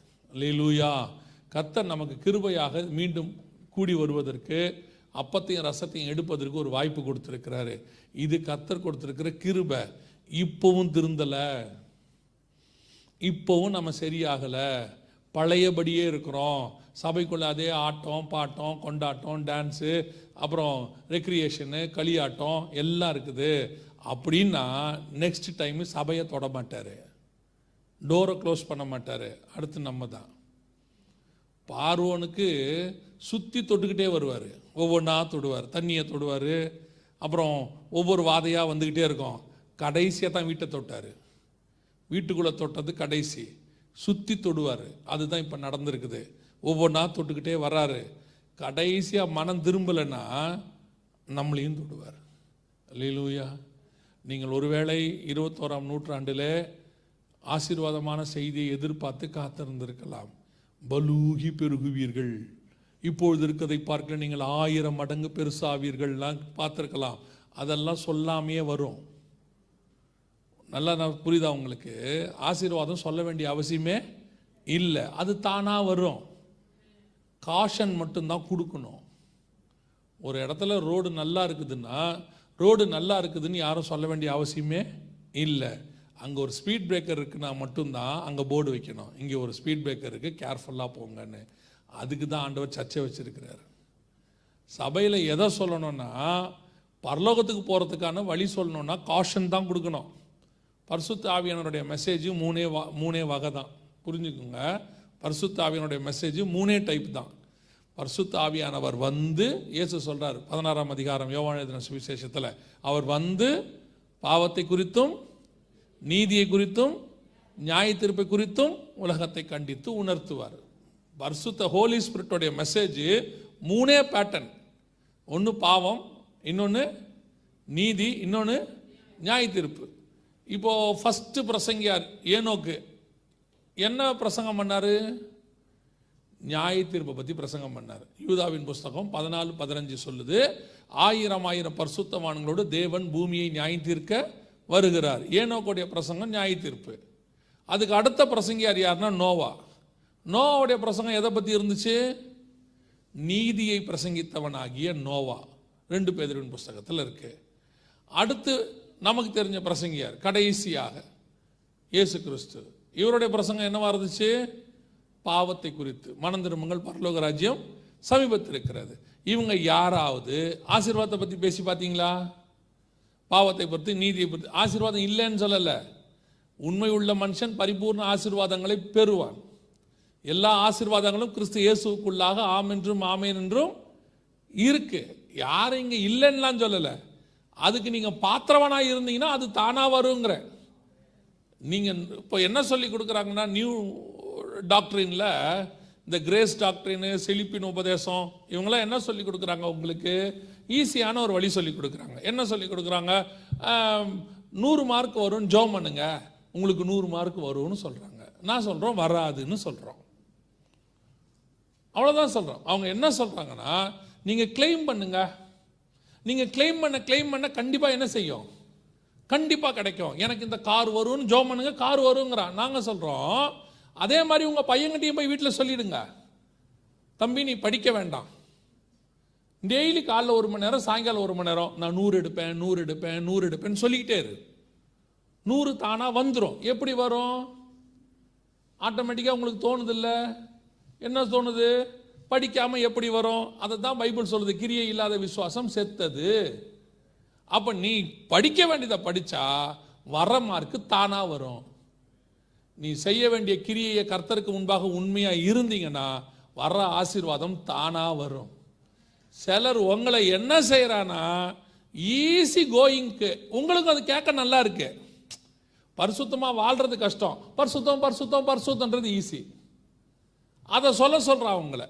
நீங்களே ஏமாந்து போறிய கிளைம் பண்ணு கிளைம் பண்ணு கிளைம் பண்ணுங்கிறான். இதை நம்பிக்கிட்டு அது அது ரோட்டில் இருக்கிற கார் மேலே கை வச்சு நின்றுக்கிட்டு இருக்கு. எதுக்குடா இங்கே நிற்கிறேன்னு கேட்டால் அவன் சொல்கிறான் கை காரில் கை வச்சு ஜோம் பண்ணா இதை கர்த்தர் கொடுப்பாரு. நான் சொன்னால் அதை கொடுக்க மாட்டார். நீங்கள் எப்பவுமே இப்படிதான் அவிசுவாசமாக பேசுகிறீங்க நான் இல்லைப்பா அந்த கார் இன்னொருத்தருந்து அது எப்படி உனக்கு தருவார்? அதான் ஆல்ரெடி சோல்ட் அவுட் ஆச்சே. உனக்கு வேணும்னா நீ உண்மையா இரு உனக்கு உண்மையா இருந்தினா உனக்கு வேண்டிய எல்லா ஆசீர்வாதங்களையும் பூமியில தருவதற்கு கத்தர் வல்லமையுள்ள தேவனா இருக்கிறார். அல்லேலூயா ஆண்டவர் நம்மளை ஆசீர்வதிக்காம வேற யார் ஆசீர்வதிக்க போறாரு? நாம் அவருடைய பிள்ளைகள். நமக்கு தராம வேற யாருக்கு தர போறாரு? ஆனா அவர் நம்மகிட்ட பிள்ளைகளுக்குரிய உண்மைத்தன்மையை எதிர்பார்க்கிறாரு. அப்பா நான் பரிசுத்தராக இருப்பது போல நீங்களும் பரிசுத்தராக இருங்கள்னு எதிர்பார்க்கிறார். பரிசுத்தம் வேணாம் நீதி வேணாம் எதுவும் வேணாம். ஆனால் ஆசீர்வாதம் மட்டும் வேணும். அது ஆண்டவர் தருகிறது அல்ல. எதுவுமே இல்லாமல் ஆசீர்வாதம் வருதுன்னா அது பிசாசு தரது அவன் ஒருத்தன் தான் சொல்லுவான் என்னை தாழ விழுந்து பணிந்து கொண்டால் எல்லாவற்றையும் நான் உனக்கு தருவேன்பா. லீலூயா ஆண்டவர் கிரியை செய்யாமல் தரவே மாட்டார். அதுதான் உண்மை. அதனுடைய விளைவு சபை தேவனை விட்டு ரொம்ப தூரம் போயிருச்சு. ஆண்டவர் திருப்பறத்துக்கு தான் இந்த கொரோனாவை யூஸ் பண்ணார். இப்போ மீண்டும் அப்பமும் ரசமும் சபைக்குள்ளே என்ன செஞ்சுருக்குது? வந்திருக்குது. கர்த்தர் கிருபையாக சபையை நடத்துவதற்கு மீண்டும் நமக்கு திறந்து கொடுத்திருக்கிறார். கர்த்தர் நமக்கு அந்த வாய்ப்பை தந்திருக்கிறார். இனி நம்ம அதை தக்க வச்சு கொள்ளணும் திருப்பியும் இதே ஒரு நிலைக்கு சபை போகக்கூடாது. நல்லா தெரிஞ்சுக்கொள்ளுங்க. உலகம் முழுக்க வாதை வந்தாலும் அது சபைக்குள்ளே வராது. அதுதான் கர்த்தருடைய திட்டம். நீங்கள் என்ன நினைக்கிறீங்கன்னா எல்லா இடத்துக்கும் வந்தால் எனக்கும் வரும். அது நார்மல் இஸ்ரவேல் முழுக்க எகிப்து முழுக்க வாதை வந்தாலும் அது இஸ்ரவேல் இருந்த கோசேன் நாட்டில் மட்டும் வரவில்லைன்னு வசனம் சொல்லுது. எல்லா வீட்டிலும் தலைப்பிள்ளை செத்தாலும் அது இஸ்ரவேல் இருந்த ஆட்டுக்குட்டியின் ரத்தம் பூசப்பட்ட வீட்டுக்குள் மட்டும் நடக்கலைன்னு இருக்கு. இஸ்ரவேல் முழுக்க பஞ்சம் வந்தாலும் அது எளியா இருக்கிற வீட்டுக்குள்ள மட்டும் வரவில்லைன்னு சொல்லியிருக்கு. இதுதான் கர்த்தர் உலகத்துக்கும் நமக்கும் கொடுக்குற டிஃபரன்ஸ் உலகத்துக்கு கர்த்தர் எப்படி வித்தியாசத்தை உண்டாக்குவாரு? அவனுக்கு வரும். உலகம் முழுக்க நடக்கும். இயேசுவே அதான் சொல்றாரு. இவைகளெல்லாம் சம்பவிக்க வேண்டியதே. ஆனாலும் நீங்கள் கலங்காதபடிக்கு எச்சரிக்கையாயிருங்கள். நீங்கள் பயப்படாதீங்க. எல்லாம் நடக்கும். ஆனால் நமக்கு அது நடக்கக்கூடாது. அதுதான் கர்த்தர் நம்ம கூட இருக்கிறார் என்பதற்கான அடையாளம்.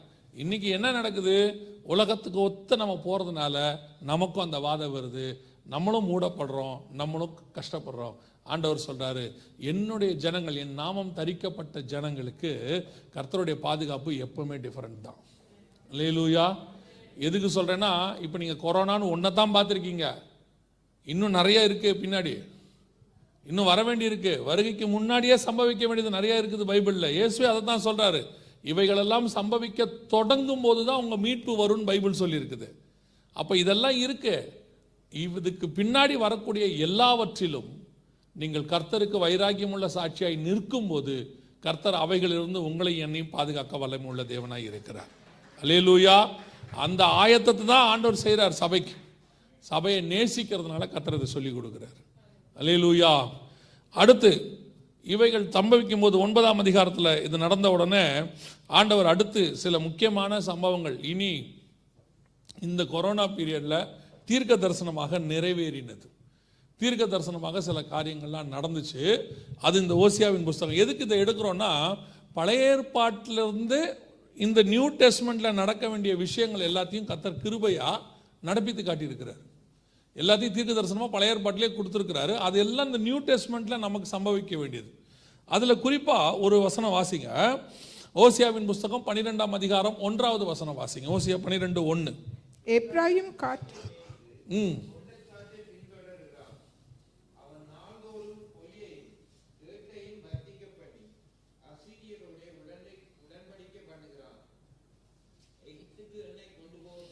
இந்த பன்னிரெண்டாம் அதிகாரம் ஒன்றாம் வசனம் மட்டும் குறிப்பாக இந்த லாக்டவுனில் நிறைவேறினது. அதாவது ரெண்டாயிரத்தி இருபத்தி ஒன்றில் இவைகள் எல்லாம் துல்லியமாக நிறைவேறுச்சு. அந்த வசனம் பாருங்க. எப்ராஹிம் காற்றை மேய்ந்து கொண்டர் காற்றை பின்தொடர்கிறான். காற்றை மேய்ந்து அப்படின்னா என்ன? காற்றை மேய்தல் அப்படிங்கிறது எதை குறிக்குது அப்படின்னு கேட்டால் இப்போ நமக்கு இருபத்தி மூணாம் சங்கீதம் தெரியும் நல்லா. கர்த்தர் என்னை புல்லுள்ள இடங்களில் மேய்த்து அமர்ந்த தண்ணீர் அண்டையில் நடத்துகிறார். மேய்தல் என்றால் போஷித்தல். கர்த்தர் சர்வைவுக்கு.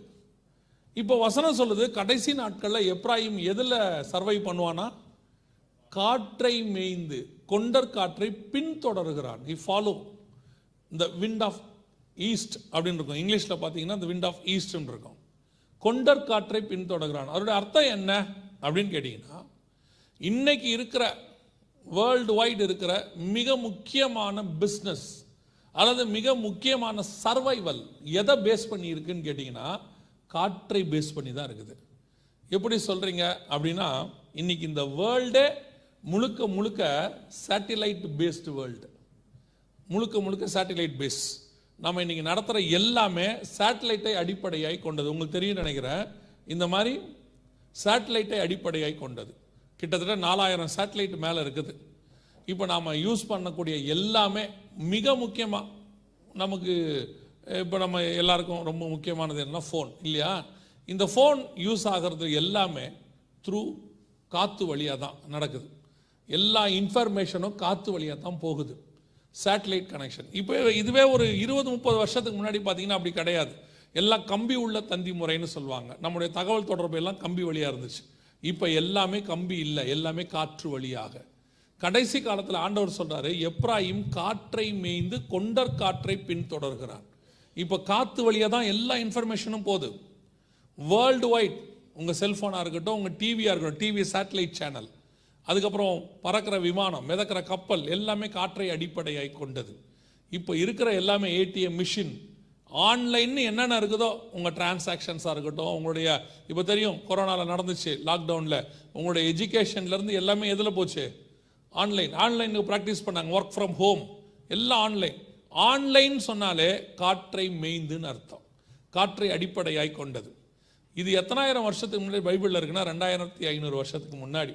அன்னைக்கு ஆண்டவர் சொல்றாரு நீ வானத்துக்கு ஏறி உபதியா புஸ்தகத்தில் சொல்லுவாரு நீ வானத்துக்கு ஏறி நட்சத்திரங்களுக்கு நடுவே உன் கூட்டை கட்டினாலும் அங்கிருந்து உன்னை நான் விழ பண்ணுவேனுங்கிறார். வானத்துக்கு ஏறி நட்சத்திரங்களுக்கு நடுவே என்ன கூடு கட்டுவோம்? இப்போ சேட்டலைட் முழுக்க கட்டியாச்சு கூடு. வானத்துக்கு ஏறியாச்சு. மேலே ஃபுல்லாத்தையும் சேட்டலைட் போட்டான். மேலே ஐஎஸ்எஸ் இன்டர்நேஷனல் ஸ்பேஸ் ஸ்டேஷன் ஒன்று இருக்கு. கூடை கட்டியாச்சு. இவன் வானத்துக்கு ஏறிட்டான். மேலே போய் ஆறு மாதம் தங்கிட்டு வரான். என்னைக்கு உள்ள தீர்க்க தரிசனம்? ரெண்டாயிரத்தி ஐநூறு வருஷத்துக்கு முன்னாடி உள்ள தீர்க்க தரிசனம் நம்ம பசங்களை கேட்டிங்கன்னா சொல்லுவாங்க பைபிள் வாசித்தியாடா பைபிள்லாம் இப்போ யார் வாசிக்கிறா? ஓல்டு புக்கு போரு அப்படிம்பா. உலகத்திலேயே ஒரே ஒரு புக்கு மட்டும்தான் எழுதும் போதே அப்டேட்டட் வெர்ஷனில் எழுதுனது. எந்த புக்குமே அப்டேட்டட் வெர்ஷனில் எழுத மாட்டாங்க. எழுதிடுவாங்க ரெண்டு வருஷம் கழித்து ரிவைஸ்டு வெர்ஷன் ஒன்று வரும். அப்டேட்டட் வெர்ஷன் ஒன்று வரும். அதுக்கப்புறம் அதை அப்டேட் பண்ணிக்கிட்டே வருவாங்க. ஆண்டவர் ஒருத்தர் மட்டும்தான் ரெண்டாயிரம் வருஷத்துக்கு முன்னாடி எழுதும் போதே அப்டேட்டடாக எழுதிட்டு அவரே சொல்லிட்டாரு. இதில் கையை வச்சிடாத இதில் எல்லாத்தையும் சீல் பண்ணிடு ஏன்னா நான் எழுதும் போதே அப்டேட்டடாக எழுதிட்டேன். எத்தனாயிரம் வருஷத்துக்கு? மூவாயிரம் வருஷத்துக்கு தேவையானது. இன்னைக்கு உள்ளதான சேட்டிலைட்லேருந்து இன்னைக்கு உள்ளதான ஸ்பேஸ் ஸ்டேஷன்லேருந்து இன்னைக்கு உள்ளதான மிசைல்ஸ்லேருந்து இன்னைக்கு உள்ள நியூக்ளியர் வெப்பன்ஸ்லேருந்து அத்தனையும் உள்ளே இருக்குது இதை தேடி கண்டுபிடிச்சு படிக்கிற வேலை மட்டும் நம்மளுது. நம்மளால அதுவே முடியல. அதுவே நம்மளால் முடியல. ஆண்டவர் சொல்கிறார் நான் என்னுடைய மகத்துவங்களை அவர்களுக்கு எழுதி கொடுத்தேன். அவர்கள் அதை அந்நிய காரியமாக எண்ணினார்கள். இதில் உள்ளதை தேடி கண்டுபிடிக்கவே முடியல. நம்மளால் என்ன பண்ணிட்டான்னா ஒரு டிகிரி முடிச்சிட்டான். ஒரு டிகிரி முடித்த உடனே அவனுக்கு ரெண்டு கொம்பு வரும் தலைக்கு மேலே. என்ன கொம்பு வரும்னா நான் ஆக்சுவலி அப்படின்றவான் நாங்கள்லாம் அப்படின்றவான். அப்படின்னா என்ன அர்த்தம்னா அவன் அதுக்கு மேலே ஒன்றும் தெரியாதுன்னு அர்த்தம் அவனுக்கு. அவன் படிச்சிருக்க அதாவது அவனுடைய சப்ஜெக்ட்லேயே அவன் ஏதாவது ஒன்று தான் முடிச்சிருப்பான். இன்ஜினியரிங்லேயே ஒன்று சிவில் இல்லை மெக்கானிக்கல் இல்லைன்னா எலக்ட்ரிக்கல் அண்ட் எலக்ட்ரானிக்ஸ் இல்லை ஐடி டாக்டர்னு எடுத்துக்கிட்டோன்னு வச்சுங்க ஏதாவது ஒன்று முடிச்சிருப்பான். கைனகாலஜிஸ்ட்டு பீடியாட்ரிஷனு ஏதாவது ஒன்று முடிச்சிருப்பான். அதுக்கே அவன் போடுற ஆட்டம் தாங்க முடிய மாட்டேங்குது. எல்லாத்தையும் வச்சிருக்கிற ஆண்டவர் அவர் அவரே அமைதியாக உட்காந்துருக்கிறார் இவன் இவன் சொல்லுவான் இதில் என்ன இருக்குது அப்படின்னு. நல்லா தெரிஞ்சுக்கொள்ளுங்க. உலகத்தில் இருக்கிற அத்தனை புக்கையும் படிச்சுட்டு இந்த ஒரு புக்கை படிக்காமல் விட்டுட்டிங்கன்னா பரலோத்து போக முடியாது. ஆனால் ஒருவேளை உலகத்தில் இருக்கிற எந்த புக்கையுமே நீங்கள் படிக்க முடியல இந்த ஒரு புக்கை மட்டுமாவது படிச்சிட்டிங்கன்னா இது கொண்டு போய் உங்களை பரலோகத்தில் சேர்த்துரும். அப்படி ஒரு மகத்துவமான புக்கு இது. ஒருவேளை உங்களை படிக்க வேணாம்னு சொல்ல உடனே இப்படி முடிவு எடுத்துடாதீங்க பசங்கள்லாம் ஒரு கொஞ்சம் பேர் இப்படி இருக்கான் இப்போ. ஜெகன் அங்கிள் சொல்லிட்டாங்க படிக்க வேணான்னு கேட்டிங்களா? அப்படின்ட்டான். நான் அப்படிலாம் சொல்லவே இல்லை. படிக்க வேணாம்னு சொல்ல. ஃபஸ்ட் ப்ரிஃபரன்ஸ் பைபிளுக்கு தான். இதுதான் ஃபஸ்ட்டு ஏன்னா இது உள்ளதான் உன் ஜீவனுக்கு தேவையானது இருக்குது. மற்ற புக்கில் உன் சர்வைவலுக்கு தேவையானது இருக்குது.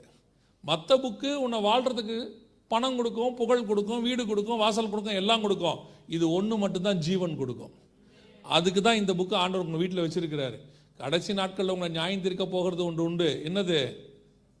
உங்கள் வசனமே உங்களை நியாயந்திருக்கும். உங்கள் வீட்டில் இருக்கிற பைபிளே வந்து நிற்கும் ஆண்டவரே இந்த பயம் இந்த என்னை எடுக்கவே இல்லை ஆண்டவரே. என்னை தொட்டு கூட பார்க்கல ஆண்டவரே. அப்படின்னு உங்கள் வீட்டு பைபிளே வந்து சொல்லும். நம்ம ஆட்கள்ல ஒரு நல்ல குணம் இருக்குது ஒன்றரை மணி நேரம் கிளம்புவான் சர்ச்சுக்கு. இல்லை? கிளம்பி அந்த கண்ணாடியில் ஒரு எழுநூறு தடவையாவது பார்த்துருவான். அந்த கண்ணாடியை கடைசியாக போய் தொலையேன் அப்படிங்கும். அந்த அளவுக்கு காரை ஏறி முடிச்சுட்டு மில்லியன் டாலரில் ஒரு கேள்வி கேட்பான். பைபிள் எடுத்தீங்களா? அப்போ தான் அந்த குடும்பம் எதை தேடும்? பைபிள் தேடும். ஏறி உட்காந்த பிறகு பின்னாடி உட்காந்துருக்க பையன் நல்ல பதில் எழுதுக்கணும் சொல்லுவான். போன வாரம் வந்து எங்கே வச்சீங்க? அப்படின்னா என்ன அர்த்தம்? ஒரு வாரமாக அவன் எதை தேடல? பைபிளையே தேடல. அதை விட பெரிய கொடுமை சர்ச்சு முடிச்சுட்டு போன பிறகு பார்த்தா இங்கே மூணு பைபிள் இருக்குது அவன் எதுக்கு சர்ச்சுக்கு வந்தானே தெரில பாவம். இங்கே பைபிளையே விட்டுட்டு வீட்டுக்கு போயிட்டான். நான் சொல்கிறது உங்களை இல்லை நீங்களாம் தங்கம். நான் பேசுகிறது எல்லாமே யூரோப்பாவுக்கு வெளியே. சரியா? அப்படியே முகம் மாறிடுச்சு எல்லாருக்கும். என்ன நம்மளை பற்றி தீர்க்க தரிசனமாக சொல்கிறார் போல அப்படி. கவனிங்க. இந்த பைபிள் மாதிரி ஒரு மகத்துவமான காரியத்தை நீங்கள் எதுலேயுமே பார்க்க முடியாது. ஏன்னா அதுதான் வா ஆதியிலே வார்த்தை இருந்தது. அந்த வார்த்தை தான் மாம்சமாச்சு. அது இப்போ நமக்குள்ளே ஜீவனாய் உள்ளே வந்து வாசம் பண்ணிக்கிட்டு இருக்குது. லூயா அதனால் தயவு செய்து இதை படித்தா மட்டும்தான் மரலத்து போக முடியும். ஒருவேளை எழுத படிக்க தெரியாது எப்படின்னு அப்படி கேட்காதீங்க. ஆண்டவர் வழி சொல்லி கொடுத்துருக்காரு அதை சொல்ல வரேன். இதில் எல்லா வழியும் இருக்குது நம்ம கண்ணுக்கு முன்னாடி. எப்ராஹிம் காற்றை மேய்ந்து இன்னைக்குள்ள டெக்னாலஜி அவன் கொண்டர் காற்றை ஈஸ்ட் விண்டை பின்தொடர்கிறானா இன்னைக்கு முழுக்க முழுக்க காற்றை பேஸ் பண்ணி தான் இருக்குது. ரொம்ப கேர்ஃபுல்லாக இருந்து கொள்ளுங்க. இந்த காற்றை அடிப்படையாக வைத்து தான் அடுத்த மிகப்பெரிய காரியங்கள் நடக்க போகுது. அதனால் இந்த காற்றுல உங்களுடைய இன்ஃபர்மேஷனை தேவையான அளவு மட்டும் ஸ்டோர் பண்ணுங்கள் தேவையில்லாத இன்ஃபர்மேஷனை காற்றுல கொண்டு போய் வைக்காதீங்க. அதுக்கு பேரே க்ளவுடு அவன் வச்சுருக்கிறான். க்ளவுடு டிரைவுக்கு பேர் என்னது? க்ளவுடு காற்றுல கொண்டு போய் வச்சிடுறான். எல்லா இன்ஃபர்மேஷனும் எது எதெல்லாம் வைக் அதாவது இந்த டெக்னாலஜியை தேவைக்கு மட்டும் யூஸ் பண்ணிக்கிட்டிங்கன்னா நல்லது. டெக்னாலஜிக்கு அடிக்ட் ஆகிடாதீங்க எது ஒன்றுமே அடிக்ட் ஆகிடக்கூடாது இது இல்லாமையும் என்னால் வாழ முடியுங்கிற இடத்துல தான் நம்ம வச்சுக்கணும் எதையுமே. இது இல்லாமல் என்னால் முடியாதுன்ட்டா அடிக்ஷன் இன்றைக்கி நிறைய பேருக்கு டெக்னாலஜி அப்படி தான் இருக்குது. ஃபோன் இல்லாமல் முடியாது. ஃபோன் இல்லாமல் என்னால் வாழ முடியாது. அதாவது ஃபோனு தேவை உண்டு. வேலைக்கு கொடுக்குறோம் நம்பர் கொடுக்குறோம் கூப்பிட்றோம் அது வேற. சிலர்லாம் காலைல ஏந்திரிக்கும் போதே தடவுறான் அப்படியே பக்கத்தில். கண்ணை அடி என்னன்னு கேட்டிங்கன்னா ஃபோன் தேடுறாப்புல. அது ஃபேஸ்புக்கில் வந்து முந்தியெல்லாம் நீங்கள் பார்த்துருப்பீங்கன்னு நினைக்கிறேன் வாட்ஸ்அப்பில் மெசேஜ் வந்தோன்னா ஒரு சவுண்டு ஒன்று வரும். அப்போ தான் நம்ம மெசேஜ் எடுத்து பார்ப்போம். மெசேஜ் வந்திருக்குன்னு. இப்போ இவன் மெசேஜ் வந்திருக்குதான்னு ஃபோன் எடுத்து பார்த்துக்கிட்டு இருக்கிறான். இன்னும் ரொம்ப நேரம் ஆச்சு ஒரு மெசேஜ் கூட வரல. யாரும் அனுப்பவே இல்லை. இன்னும் அடுத்த லெவல் எப்படி போகணும்னா ஃபோன் பண்ணி கேட்பான் ஏன் எனக்கு நின்னுங்கன்னு மெசேஜே அனுப்பலை? காலிலேருந்து பார்க்குறேன். ஒரு மெசேஜ் கூட என்னை மறந்துட்டீங்களா நீங்கள் எல்லோரும்? ஏன்னா அந்தளவுக்கு அடிக்ட் ஆகிட்டான் வாட்ஸ்அப்புக்கு ஃபேஸ்புக்கு கொண்டர் காற்றை பின்தொடர்கிறான். காற்றுல எதை இன்ஃபர்மேஷன் வைக்கணுமோ அதை மட்டும் வைங்க. இல்லைன்னா அதுவே ஒரு நாள் உங்களுக்கு எதிராக மாறும். நிறைய பேர் இப்பயே மாட்டிட்டு முழிக்கிறான். தேவையில்லாத ஃபோட்டோஸு தேவையில்லாத வீடியோஸு அப்லோட் பண்ணிவிட்டு அப்புறம் அதில் அவனுக்கு ஒரு சாட்டிஸ்ஃபேக்ஷன் என்ன தெரியுமா? அதை டெலீட் பண்ணிட்டோம்னா யாருக்கும் தெரியாது. டெலீட் ஃபார் எவ்ரி ஒன்னு கொடுத்துட்டோம்னா அவனுக்கும் தெரியாது. இல்லை? நமக்கு அப்படிதானே ஒரு நம்பிக்கை? நீங்கள் தப்பாக நினச்சிட்டு இருக்கிறீங்க. நீங்கள் எப்போ அதை அப்லோடு பண்ணிட்டீங்களோ ஒரு காப்பி கண்டிப்பாக அவர்கள் கையில் இருக்கும். கன்ஃபார்மாக இருக்கும். அதை என்னைக்கு வேணாலும் அவங்க திருப்பி எடுத்துக்கலாம். எத்தனையோ கேஸில் போலீஸ்க்கு அதை வச்சு தான் அவங்க கண்டுபிடிக்கிறாங்க.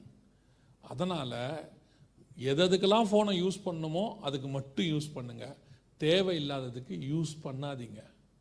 தேவையான காரியத்துக்கு மட்டும் அதில் யூஸ் பண்ணுங்கள் சிலர்லாம் இந்த ஒ- ஒரு நாளைக்கு ஒரு நூறு செல்ஃபி எடுத்து பார்க்குறது. அதை வேறு அப்லோட் பண்ணுறது அப்புறம் ஸ்டேட்டஸில் வைக்கிறது. திருடனுக்கு அவங்களே வழி சொல்லி கொடுக்குறது. நாங்கள்லாம் குடும்பத்தோட இன்னைக்கு ஊருக்கு போகிறோம்னு ஸ்டேட்டஸில் வச்சிடுறான். அப்புறம் அந்த ஊரில் இருக்கிற திருடனுக்கு அதுவே நியூஸாக போகுது. அப்போ இவங்க யாரும் இந்த வீட்டில் இல்லை போல அப்படின்னு சொல்லி. யா- கடைசி காலத்தில் திமுத்திக்கு எழுதும்போது பவுல் சொல்கிறாரு கடைசி காலத்தில் மனுஷர்கள் தற்பிரியராக இருப்பார்கள்னு இருக்க. அந்த தற்பிரியத்துக்கு ஒரு நல்ல அடையாளம் தான் செல்ஃபி தனக்கு தானே எடுத்து எடுத்து கோண்டல் மாண்டலாக பார்த்துக்கிட்டு எப்படி அப்புறம் அதுவே டெலிட் பண்ணிடுது. அப்புறம் அதுக்குமே அது பிடிக்கவே இல்லை பாவம். திருப்பி எடுத்து பார்க்குது. அப்புறம் சொல்லுது என்ன கேமரா சரியில்லை. முகம் ஒழுங்காக வர மாட்டேது முகம் சரியில்லை. அவ்வளோதான் கேமரா என்ன பண்ணும் பாவம்? அது இருக்கிறது தானே எடுத்து கொடுக்கும். லீலூயா அதனால் பார்த்துக்கங்க. எதை ஒன்றுமே ஒரு லிமிட்டாக வச்சுக்கிட்டிங்கன்னா நல்லது. கடைசி காலத்தில் காற்றை நம்பித்தான் வாழ்க்கை நடக்கும். வசனம் சொல்லுது அவர்கள் காற்றை மேய்ந்து. இன்னைக்கு காற்றை மேய்கிற காலம். உங்களுடைய ஒவ்வொரு இன்ஃபர்மேஷனும் படிக்கப்படுது. நீங்கள் அனுப்புகிற ஒவ்வொரு காரியமும் ஸ்டோர் ஆகுது. அதை யாரோ ஒருத்தர் படிக்கிறாங்க. அதுக்குன்னே நிறைய கால் சென்டர்ஸ் இருக்குது அவங்க அதை ரிசீவ் பண்ணுறாங்க அந்த இப்போ நீங்கள் அனுப்புகிற மெசேஜுக்குள்ளே இருக்கிற கீவேர்ட்ஸை எடுத்து அவங்க அதுக்கான இப்போ ஒரு இதில் நீங்கள் கார் தேடுறீங்கன்னு வச்சுக்கோங்களேன் உங்கள் ஃப்ரெண்டுக்கு நீங்கள் ஒரு மெசேஜ் அனுப்புகிறீங்க நான் நல்ல ஒரு எலக்ட்ரிக் கார் தேடுறேன் எது வாங்கலான்னா அந்த ச அந்த சர்வீஸ் அந்த கால் சென்டருக்காரன் அதை படிப்பான். படிச்சுட்டு அந்த எலக்ட்ரிக் காரை நல்ல கார் கம்பெனிக்கு அனுப்பி விட்ருவான் இந்த நம்பர்காரங்க இந்த ஏரியாவில் கார் தேடுறாங்கன்னு. உங்களுக்கு ஆட்டோமேட்டிக்காக என்னென்னு பார்த்தீங்கன்னா உங்கள் மெயில்லையோ ஃபேஸ்புக்லேயோ வாட்ஸ்அப்லேயோ ஒரு ஒரு விளம்பரம் ஒன்று வரும். இந்த மாதிரி கார் நல்ல கார் இது நீங்கள் வாங்கலாம் அப்படின்னு. நீங்கள் என்ன யோசிப்பீங்க? தேடிக்கிட்டே இருந்தோம் நல்ல வேலை கிடச்சிட்டு. இன்னும் கொஞ்சம் பேர் ஒருபடி மேலே போய் வர சொல்லுவான் கர்த்தர் எனக்கு அதை காட்டி கொடுத்தார். நான் ஜோம் பண்ணிக்கிட்டே இருந்தேன். தேவ சித்தம் பாருங்க அப்படிம்பான். அதெல்லாம் இல்லை அதெல்லாம் அவன் எடுத்து அனுப்புகிறான் ஸோ உங்களுடைய ஒவ்வொரு மெசேஜஸ் இன்ஃபர்மேஷன்ஸ் எல்லாமே என்ன செய்யப்படுது? படிக்கப்படுகிறது. அதனால் ரொம்ப கேர்ஃபுல்லாக யூஸ் பண்ணுங்கள் தேவைக்கு மட்டும் யூஸ் பண்ணுங்கள் அதுவும் வாலிப பிள்ளைகள் தேவையானதை மட்டும் யூஸ் பண்ணுங்கள் அதில் தேவையில்லாத போட்டுட்டு பின்னாடி அவஸ்தைப்படக்கூடாது. செஞ்சுட்டு பின்னாடி என்ன செய்யக்கூடாது? யோசிக்கக்கூடாது. அதுக்கு ஏற்ற மாதிரி சட்டங்கள் இருக்குது சைபர் கிரைம் இருக்குது அதெல்லாம் இருக்கட்டும். நம்ம ஏன் போய் மாட்டணும்? மாட்டாமல் இருந்தால் அதுக்கு தேவையில்லாத அலைச்சல் இல்லை மன உளைச்சல் கிடையாது எதுவும் கிடையாது. அந்த பன்னிரெண்டாம் அதிகாரம் ஒன்றாம் வசனம் ஓசியாவின் புஸ்தகம் சொல்லுது எப்ராயிம் காற்றை மேய்ந்து கொண்டர் காற்றை பின்தொடர்கிறான். அவன் நாள்தோறும் பொய்யையும் கேட்டையும் வர்த்திக்க பண்ணி இது அதை விட எவ்வளோ அழகாக இருக்கு பாருங்க. இந்த காற்றை வச்சுக்கிட்டு அவன் எதை பண்ணானா பொய்யையும் கேட்டையும் வர்த்திக்க பண்ணி. அதுதான் நீங்கள் பார்க்குற நியூஸ் வாட்ஸ்அப்பில் வரக்கூடியதான மெசேஜஸ் ஃபேஸ்புக்கில் வர்றது ட்விட் ட்விட்டரில் வர்றது. உங்களுக்கு வர்றதில் எயிட்டி பர்சன்ட் பொய் தான். எயிட்டி பர்சன்ட் பொய். ஒரே விஷயத்த நாலு சேனல்காரன் நாலு விதமாக போடுறாங்க. எது கரெக்டுன்னே தெரிய மாட்டேங்குது ஒரு பூமி எதிர்ச்சி நடந்துச்சு. அந்த பூமி எதிர்ச்சியில் ஒரு சேனலில் நூற்றி பத்து பேர் செத்துட்டாங்கன்னு போடுறான். இன்னொரு சேனலில் எண்பது பேர் செத்துட்டாங்கன்னு போடுறான். இன்னொரு சேனலில் இடிபாடுகளுக்கு நடுவே இருக்கிறார்கள். எவ்வளோ பேர் சேதம்னு தெரியலங்கிறான். இப்போ நம்ம எதை எடுக்கிறது? அதே மாதிரி தான் ஒவ்வொரு விஷயமும் நிறைய பொய். நீங்கள் இருக்கீங்க பாருங்கள் எதை வந்தாலும் உடனே ஃபார்வர்ட் பண்ணுறதே ஒரு பொழப்பா வச்சுருக்கிற குரூப் இருக்குது பார்த்துருக்கீங்களா நீங்கள் அவனுக்கு ஃபார்வர்ட் பண்ணி முடிச்சாதான் அவனுக்கு தூக்கமே வரும். அனுப்பிட்டு கேட்பாங்க நான் உன்னை அனுப்புனேன் நீ பார்த்தியா? அவங்க நான் பார்க்கலையே நானும் பார்க்கல வந்துச்சு அதான் உனக்கு அனுப்புனேன் அப்படின்னு இவங்க அதுக்கப்புறம் தான் அவங்ககிட்டே கேட்பாங்க.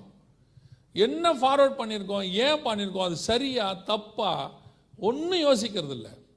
பொய்யையும் கேட்டையும் வர்த்திக்கப்படுறது. அந்த வர்த்திக்க பண்ணுற வேலையை நீங்கள் செய்யாதீங்க. எதை ஃபார்வர்ட் பண்ணுமோ அதை மட்டும் என்ன செய்யுங்க? ஃபார்வர்ட் பண்ணுங்க.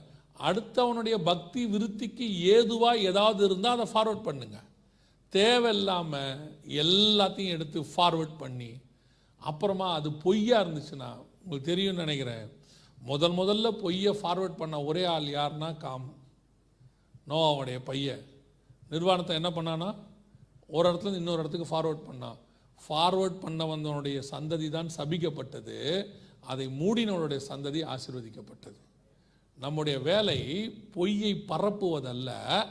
நாம் அதுக்காக ஜோம் பண்ணுறது அதுக்கு தான் ஆண்டு நம்மளை வச்சிருக்கிறார். பல நேரங்களில் என்ன இன்ஃபர்மேஷன் வந்தாலும் உடனே அப்படியே எது பொய் எது உண்மைன்னு தேடுறது கிடையாது. உட்காந்து கொஞ்சம் ஆராய்ந்து பாருங்கள் என்ன கேட்டிங்கன்னா அதுக்கு டைம்ஸ் பண்ணுறதை விட அதை நெக்லெக்ட் பண்ணிவிட்டு நம்ம உட்காந்து ஸ்பிரிச்சுவலி யோசிக்கலாம். எதை உட்காந்துட்டு நிறைய பேருக்கு இது ஒரு பொழப்பா வச்சுருக்கான். இப்படி பேசுகிறத ஒரு பொழப்பா வச்சுருக்கான். நீங்கள் அதை தூக்கி ஓரம் போட்டுட்டு ஆண்டவர் பின்னாடி போங்க. அதுதான் பரலோகத்தில் கொண்டு போய் சேர்க்கும். இந்த மாதிரி பேசுறது எதுவும் உங்களை என்ன செய்யாது? பரலோகத்தில் கொண்டு போய் சேர்க்காது. பேசுறதுனால பிரயோஜனம் இல்லை. ஒருவேளை பேசுகிறதுனாலே அதிகமாக பேசினா பாவம் உண்டு என்று வசனம் சொல்லுது. தேவையில்லாத காரியத்தை ஃபார்வர்ட் பண்ணுறது நிறுத்திட்டு தேவையுள்ள காரியத்தை ஃபார்வர்ட் பண்ணுங்கள் ஒரு காஸ்பல் ஃபார்வர்ட் பண்ணுங்கள் இல்லை ஒரு வசனத்தை அனுப்பி விடுங்க. அது அவங்களோட கூட பேசும். மற்றதெல்லாம் பேசாது. லேலூயா அடுத்து அந்த வசனம் சொல்லுது அசிரியரோடு கூட உடன்படிக்கை பண்ணுகிறான். அதுதான் இப்போ ரொம்ப இம்பார்ட்டன்ட் இந்த ரெண்டாயிரத்தி இருபத்தி ஒன்றில் இந்த தீர்க்க தரிசனம் நிறைவேறுச்சு. அசிரியரோடு கூட உடன்படிக்கை. கர்த்தர் சொன்ன மாதிரியே இப்போது இவங்களோட ஆப்ரகா அக்காட் அப்படின்னு சொல்லி இருபத்தி ரெண்டு அரபு நாடுகளில் ஏழு நாடுகளோடு கூட பண்ணப்பட்டது. இதுக்கு சான்ஸே கிடையாது. இது இந்த தீர்க்க தரிசனம் நடக்கிறதுக்கு சான்ஸே கிடையாது. ஏன் கிடையாதுன்னு கேட்டிங்கன்னா இந்த மாதிரி ஆப்ரகாம் அக்காட் ஆபிரகாமோடு கூட பண்ணுகிற ஒரு உடன்படிக்கை ஆபிரகாம் சந்ததியோடு பண்ணுகிற ஒரு உடன்படிக்கை இதுக்கு முன்னாடி எப்போ நடந்துச்சுன்னா ஆபிரகாம் அபிமலேக்கோட பண்ணுவார். ஈசாக்கு அபிமலேக்கோட பண்ணுவார். யாக்கோபோடு யாக்கோபு லாபானோட பண்ணுவார் சிரியா தேசத்தோட. அவ்வளோதான் அதுக்கப்புறம் அவங்க எல்லாமே எதிரிகள் தான். இப்போ தான் நடந்திருக்கு இந்த உடன்படிக்கை. இதுக்கு முன்னாடி ஆயிரத்தி தொள்ளாயிரத்தி நாற்பத்தெட்டில் இஸ்ரேவேலர்கள் வந்ததிலிருந்து அவங்களுக்கு விரோதமாகத்தான் இந்த இருபத்தி ரெண்டு அரபு நாடுகளும் இருந்திருக்கு.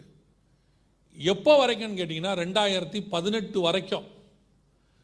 அதாவது எல்லா அரபு நாட்டுடைய பாஸ்போர்ட்லேயும் ஃபஸ்ட்டு பேஜில் ஒரு பிரிண்ட் இருக்கும். நீங்கள் பார்த்துருப்பீங்கன்னு நினைக்கிறேன். This passport is not valid for இஸ்ரேல்னு போட்டிருக்கோம். இந்த பாஸ்போர்ட்டு இஸ்ரேலுக்குள்ளே போகக்கூடாதுன்னு போட்டு பாஸ்போர்ட் இருக்கும். அந்த அளவுக்கு இஸ்ரேவேலை வெறுக்கிறவங்க அவங்க. ஆனால் வசனம் சொல்லுது அசிரியரோடு கூட என்ன வரும்? உடன்படிக்கை. அது எப்போ நிறைவேறுச்சுன்னா ரெண்டாயிரத்தி இருபத்தி ஒன்றில் நம்ம காலத்தில் ரெண்டாயிரத்தி இருபதில் நம்ம காலத்தில் நிறைவேறிச்சு.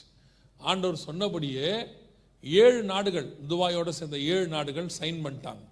இப்போ பஹ்ரைன் சைன் பண்ண போது சவுதி பண்ண போகிறாங்க இப்போ அதான் ட்ரம்ப் அப்போது ஜனாதிபதியாக இருந்தார். அவர் சொன்னார் மற்ற நாடுகளும் சீக்கிரத்தில் வந்து அவங்களோட கூட சைன் பண்ணுவாங்க இந்த சைனுக்கு அப்புறம் நீங்கள் பார்த்தீங்கன்னா ஜோ பைடன் இப்போ அமெரிக்க ஜனாதிபதி அவர் சவுதி அரேபியாவிலேருந்து நேரடியாக இஸ்ரேலுக்கு போனார். எதுக்கு சொல்கிறேன்னா எந்த ஜனாதிபதி இது வரைக்கும் அப்படி போனதே கிடையாது. ஏன்னா இஸ்ரேவேலுக்கு டைரக்ட் ஃப்ளைட்டே கிடையாது. அவங்களுக்கு ஃப்ளைட்டு எங்கே இருந்ததுன்னா ஜோர்டான்லேருந்து மட்டும்தான். எந்த நாடும் டைரக்ட் ஃப்ளைட் இஸ்ரேலுக்கு விட்டதே கிடையாது. இப்போ துபாயிலேருந்து ஃப்ளைட் போயாச்சு. இப்போ சவுதியிலேருந்து ஃப்ளைட் போயாச்சு. அசிரியரோட கூட உடன்படிக்கை. இந்த தீர்க்க தரிசனம் நம்முடைய காலகட்டத்துக்கு உரியது நம்ம காலத்தில் நடந்த தீர்க்க தரிசனம். அப்படின்னா இந்த காலகட்டத்தை பற்றி கர்த்தர் ஓசியா புஸ்தகத்தில் சொல்லியிருப்பாரானால் அந்த காலத்தில் இருக்கிற உங்களையும் என்னையும் கர்த்தர் அப்போதே நினைத்திருக்கிறார்னு அர்த்தம். நீங்களும் நானும் அந்த காலத்துக்குரிய ஜனங்க. நம்மளுடைய தீர்க்க நம்ம காலத்துடைய தீர்க்க தரிசனம் கண்ணுக்கு முன்னாடி நடந்திருக்குது. ஆசிரியரோடு கூட உடன்படிக்கை பண்ணி இன்னைக்கு அவங்க சைன் பண்ணிட்டாங்க. அதுக்கு பேர் ஆப்ராகாம் அக்காடுன்னு பேர். அதோட கூட சேர்ந்து இன்னொரு காரியமும் சொல்லுது. எகிப்துக்கு எண்ணெய் கொண்டு போகப்படுகிறது. நம்ம எல்லாருக்கும் தெரிஞ்சிருக்கிறபடி அரபு நாடுகள் தான் மற்ற நாடுகளுக்கு எண்ணெய் கொடுக்கும். எல்லாருக்கும் தெரியும் சவுதி அரேபியாவிலேருந்து எண்ணெய் போகும் ஈரான்லேருந்து போகும் எல்லா நாட்டுக்கும் இவங்க தான் எண்ணெய் கொடுப்பாங்க. ஆனால் எகிப்துக்கு எண்ணெய் எங்கே போகுமா? இஸ்ரேல்ல இருந்து போகும் அப்படின்னு அந்த தீர்க்க தரிசனம் நிறைவேறிடுச்சு. இஸ்ரேல்ல இருந்து லேவியதான் அப்படிங்கிற திட்டத்தின் மூலமாக கடல் வழியாக பைப் லைன் போட்டு எகிப்துக்கு எண்ணெய் போயிருச்சு. இதான் அதுக்கான நிறைவேறதுக்கான வீடியோ இதுவும் ரெண்டாயிரத்தி இருபத்தி ரெண்டில் நடந்துச்சு. இருபத்தொன்று இருபத்தி ரெண்டில் நடந்துச்சு. இது நெத்தன்யாகு பிரதமராக இருக்கும்போது இஸ்ரேல்ல இருந்து கடல் வழியாக எண்ணெய் எகிப்துக்கு அது போது பாருங்கள் பைப். இதான் லேவியதான். லேவியதான்னா என்னென்னா கடல் பாம்புன்னு அர்த்தம். பைபிளில் இருக்குது லேவியதானுங்கிறது. அதனால் அவனுக்கு கடல் பாம்புனா கடல் வழியாக பைப் போகிறதுனால கடல் பாம்புன்னு பேர் வச்சாங்க. வச்சு இப்போ இஸ்ரேல்லேருந்து எகிப்துக்கு எண்ணெய் போயிருச்சு. இதெல்லாம் நடக்கவே முடியாதுங்கிற கா காரியம். ஏன் சொல்கிறேன்னா ஆயிரத்தி தொள்ளாயிரத்தி நாற்பத்தெட்டில் இஸ்ரேவேல் உருவாகும் போது ஏழு நாடுகள் அவங்களை அடித்தாங்க அதில் முதல் நாடு எகிப்து. எகிப்து தான் தலைமை. ஆயிரத்தி தொள்ளாயிரத்தி எழுபத்தி ரெண்டு வரைக்கும் எகிப்து பகை நாடு. எகிப்துக்கும் இஸ்ரேலுக்கும் ஆகாது. இஸ்ரேலுங்கிற ஒரு நாட்டை உலக வரைபடத்தில் இல்லாமல் செஞ்சிருவேன்னு சொன்னார் எகிப்திய அதிபர். அப்படி இருந்த நாட்டோடு கூட உடன்படிக்கை ஏற்பட்டு இன்னைக்கு நூறு சதவீதம் தீர்க்க தரிசனம் நம்முடைய காலத்தில் நிறைவேறிடுச்சு. இஸ்ரவேலிலிருந்து எகிப்துக்கு எண்ணெய் கொண்டு போகப்பட்டாகி விட்டது. இதெல்லாம் பைபிளில் உள்ள தீர்க்க தரிசனம் நம்ம காலகட்டத்துக்குரியது. இது இவ்வளோ பெரிய விஷயம் நடந்துச்சு. இது பார்த்தீங்கன்னு சொன்னால் நியூஸாக வந்துச்சு. ஆனால் எத்தனை பேருக்கு தெரியும்? இது ப்ராஃபஸின்னு சொல்லி. பைபிளில் உள்ளதுன்னு நம்ம எத்தனை பேர்? அதுதான் நான் சொல்கிறேன் நாம் ஒன்று இன்ஃபர்மேஷனாக எடுத்துக்கிறோம். இல்லையா? சாதாரண நியூஸ் அப்படியே பார்த்துட்டு போயிடுறோம். அதுகளுக்கு பின்னாடி இருக்கிற தேவனுடைய திட்டம் என்ன அப்படிங்கிறத நீங்கள் புரிஞ்சுக்கிட்டா தான் நாம் கடைசி காலத்தில் இருக்கிறோம் நம்ம ஆண்டவர் வரப்போகிறாரு நம்ம ஆயத்தப்படணுங்கிற எண்ணம் வரும். இதெல்லாம் ஆண்டவர் சொன்னது அப்படியே நடக்குது. இஸ்ரவேலுக்கும் எகிப்துக்குமான பரிவர்த்தனை. நல்லா கவனிச்சு கொள்ளுங்க. திருப்பியும் நான் சொல்கிறேன் இந்த பைபிளை நல்லா திருப்பி திருப்பி படிங்க. இதில் சொல்லப்பட்ட ஒவ்வொரு விஷயமும் கண்ணுக்கு முன்னாடி நடக்கும். ஒரு பெரிய ஊழியக்கார் சொன்னார் ஒரு கையில் பைபிள் வச்சுக்கோங்க ஒரு கையில் நியூஸ் பேப்பர் வச்சுக்கோங்க. இதில் இருக்கிறத இதை நிறைவேறதை நீங்கள் பார்ப்பீங்கன்னு சொன்னார். நூறு சதவீத உண்மை. நம்ம காலகட்டத்தில் நடக்கிற ஒவ்வொரு சம்பவமும் பல நேரங்களில் நாம் ஸ்பிரிச்சுவலாக இம்பார்ட்டன்ஸ் கொடுக்குறோம் பைபிளுக்கு. நான் தப்புன்னு சொல்லலை. தேவை. அதே நேரத்தில் உலக பிரகாரமாயும் பார்க்கணும். இந்த பைபிள் நிறைவேறதை அங்கேயும் பார்க்கணும். அப்போ தான் நமக்கு இந்த பைபிளில் சொன்ன காரியங்கள் எத்தனை சதவீதம் நிறைவேறுறதுன்னு புரியும். ஆயத்தப்பட முடியும். இயேசு கிறிஸ்து வரும்போது அவர் அவரை பற்றின ப்ராஃபஸி உலக பிரகாரமாயும் சொல்லப்பட்டது. அந்த உலக பிரகாரமாக சொல்லப்பட்ட ப்ராஃபஸியும் நிறைவேறுச்சு. வானத்தில் நட்சத்திரம் வருங்கிறது. ஸ்பிரிச்சுவலாகவும் சொல்லப்பட்டது. ஒரு தேவதூதன் இறங்கி வந்து சொன்னால் தாவிதின் ஊரிலே ரட்சகர் பிறந்திருக்கிறார். ஸ்பிரிச்சுவலியும் அனௌன்ஸ்மெண்ட் இருக்கு. உலக பிரகாரமாயே நமக்கு ஒரு அடையாளம் இருக்கு. ரெண்டுத்தையும் பார்க்கணும். நம்ம வெறும் ஸ்பிரிச்சுவலாக மட்டும் பைபிளை பார்க்குறோம். தப்பு கிடையாது. கூட இதையும் பார்க்கணும். அப்போ தான் உங்களுக்கு இது புரியும். அப்போ தான் நாம் இன்னும் விசுவாசத்தில் வளர முடியும். ஆண்டவர் சொன்ன ஒவ்வொரு விஷயமும் நிறைவேறுதுன்னு சொல்லி. நாம் இதில் கான்சன்ட்ரேட் பண்ணுறதே கிடையாது. இன்னைக்கு நம்ம கண்ணுக்கு முன்னாடி கர்த்தர் சொன்னபடி துல்லியமாய் தீர்க்க தரிசனம் நிறைவேறி விட்டது. எகிப்துக்கு எண்ணெய் கொண்டு போகப்பட்டு விட்டது. ஆண்டவர் நினைச்சார்னா எதையும் அப்சைட் டவுனாக மாற்ற வல்லமையுள்ளவராக இருக்கிறார். எதிரியை கூட நண்பனாக மாற்றிடுவார் நண்பனை கூட எதிரியாக மாற்றிடுவார் ஆண்டவர் நினைச்சான். அதான் எனக்கு ஆண்டவர் சொல்லி கொடுத்தாரு. ஆடு மேய்க்கிறவனை ராஜாவாக உட்கார வைக்கவும் அவரால் முடியும். ராஜாவாக உட்காந்துருக்கிற நேபுகாத் நேச்சாரை புல்லு மேய வைக்கவும் அவரால் முடியும். ரெண்டும் தேவனால் முடியும். நம்ம படிப்பு நம்ம அறிவு நம்மளுடைய அந்தஸ்து நம்மக்கிட்ட இருக்க பணத்தை வச்சுக்கிட்டு நாம் என்ன செஞ்சிடக்கூடாது? கொஞ்சம் ஒரு படி கூட மேலே நினச்சிடக்கூடாது.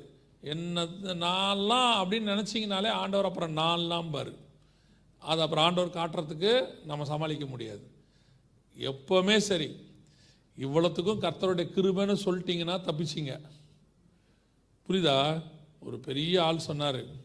உலகத்திலே மிகப்பெரிய அவார்டு வாங்கினார். வாங்கினவுடனே அவர் சொன்னார் எல்லாம் க்ளோரி டு காடுன்னாரு நம்ம பையனை கேட்டு பாருங்கள் நல்லா வாசிக்கிறடா தம்பி எப்பட்றான்னு கேட்டு பாருங்கள் நான் சின்ன வயசுலேருந்தே ப்ராக்டிஸ் பண்ணேன்பா அவன் சொல்லுவான் சின்ன வயசுலேருந்தே ப்ராக்டிஸ் பண்ணி ஒரு பெரிய மாஸ்டர்கிட்ட போயிட்டு பியானோ கற்றுக்கிட்டு நான் இந்த அளவுக்கு இருக்கேன். அப்புறம் கடைசியாக ஊருகா மாதிரி சொல்லுவான் கர்த்தருடைய கிருபை அப்படிம்பான்.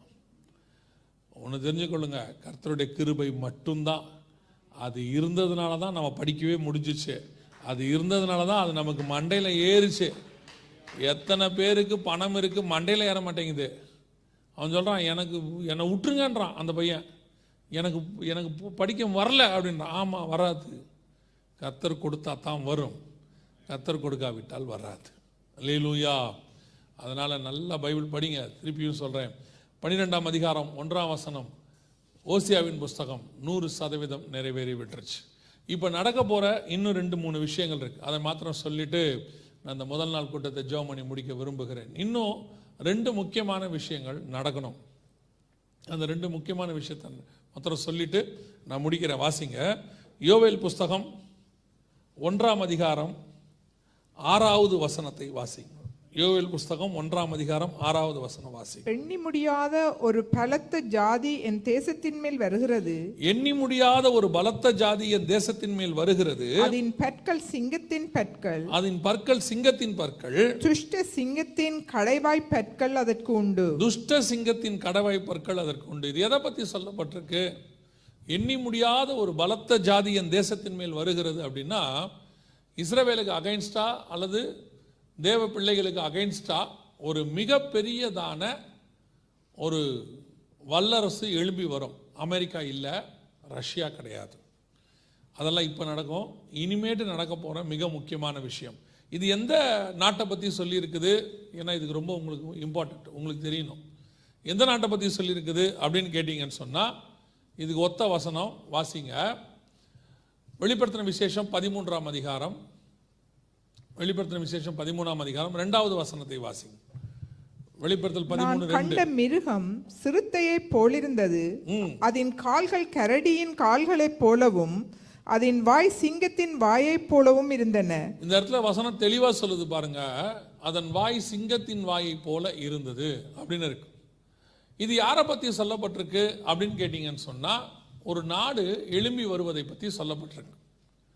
பதிமூணாம் அதிகாரம் ஒன்றாம் வசனத்துல பின்பு நான் கடற்கரை மணல் மேல் நின்றேன். அப்பொழுது சமுத்திரத்திலிருந்து ஒரு மிருகம் எழும்பி வர கண்டேன் அப்படின்னு இருக்கு. இந்த மிருகம் எழும்பி வர்றதுன்னா ஒரு கவர்மெண்ட் எழும்பி வர்றது ஒரு நாடு எழும்பி வர்றது. தானியல் புஸ்தகம் ஏழாம் அதிகாரம் இருபத்தி மூன்றாவது வசனத்தில் அதை பற்றி சொல்லப்பட்டிருக்கு. இருபத்தொன்று இருபத்தி மூணில் அவன் கண்டது நாலாம் மிருகம் பூமியிலே உண்டாகும் நாலாம் ராஜ்யமாம்னு இருக்கு. இட்ஸ் கவர்மெண்ட் ஒரு அரசாங்கம் இஸ்ரவேலுக்கு விரோதமாய் எழும்பி வரும். அதனுடைய வாய் சிங்கத்தின் வாய் அப்படின்னு இருக்கு. அதை பற்றி தான் யோவேல் ஒன்று ஆறு சொல்லுது. எண்ணி முடியாத ஒரு பலத்த ஜாதி என் தேசத்தின் மேல் வருகிறது. அதன் பற்கள் சிங்கத்தின் பற்கள். எந்த ஜாதி யார் வரா அப்படின்னு கேட்டிங்கன்னா அந்த ஜாதி வேற எதுவும் இல்லை. European union. யூரோப்பியன் யூனியன் தான் கடைசி வல்லரசு.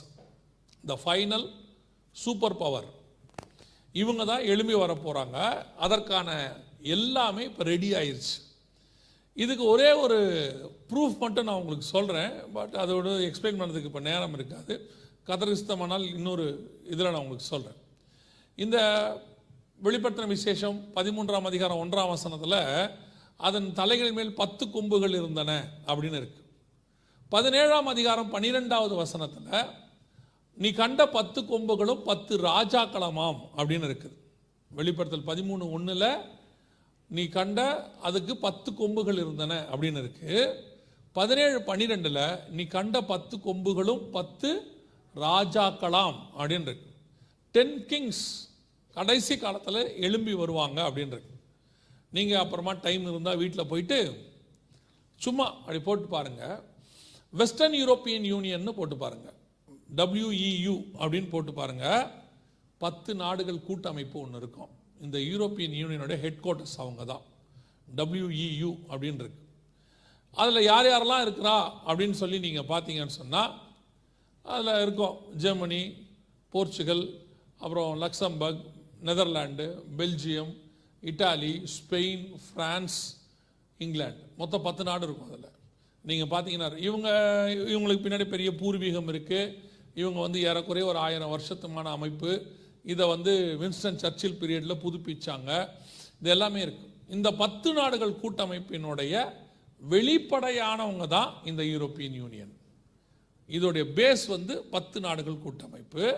இவங்க வந்து மற்ற நாடுகளோடு தங்களை இணைச்சு கொள்வாங்க. பைபிளில் தானியல் புஸ்தகம் ரெண்டாம் அதிகாரம் சொல்லுது அவர்கள் மற்ற மனுஷரோடு சம்பந்தம் கலப்பார்கள் அப்படின்னு. நாற்பது முதல் நாற்பதாவது வசனம் வரைக்கும் இருக்கும். அந்த மற்ற மனுஷனோட சம்மந்தம் கலக்கிறது தான் மற்ற நாடுகளோடு அவங்க இணைஞ்சிருக்கிறாங்க. இவங்களுடைய பேஸை நீங்கள் போய் சும்மா நீங்கள் நைட்டு முடிஞ்சால் மொபைலில் கூட போட்டு பாருங்கள் வெஸ்டர்ன் யூரோப்பியன் யூனியன் டபிள்யூஇயூ அப்படின்னு போட்டிங்கன்னா பத்து நாடுகள் கூட்டமைப்பு வரும். அவங்க தான் அந்த டென் கிங்ஸ் ஆண்டவர் சொன்ன டென் கிங்ஸ் இப்போ இவங்க தேர்டு வேர்ல்டு வாரில் அவங்க திருப்பி ஃபார்ம் ஆவாங்க.